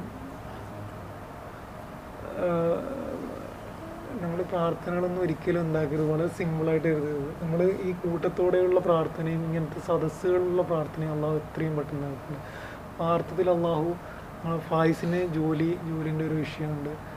പിന്നെ ആ ജോലി അള്ളാഹു എത്രയും പെട്ടെന്ന് ജോലിയില്ലാത്ത എല്ലാവരുടെയും ജോലി അള്ളാഹു എത്രയും പെട്ടെന്ന് ഈ ഇരുത്തത്തിന്റെ ഫലമായി എത്രയും പെട്ടെന്ന് അദ്ദേഹത്തിന് നല്ലൊരു ജോലി കൊടുക്കുമാറാകട്ടെ. അള്ളാഹു നമ്മളെ സ്വർഗത്തിൽ ഉൾപ്പെടുത്തുന്നവരുടെ കൂട്ടത്തിൽ നമ്മളെ ഉൾപ്പെടുത്തുമാറാകട്ടെ.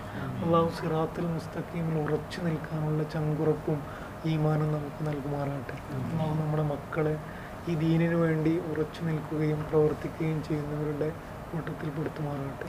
റബ്ബന തഖബ്ബൽ മിന്ന ഇന്നക അൻത അലീം. وتب علينا إنك أنت التواب الرحيم.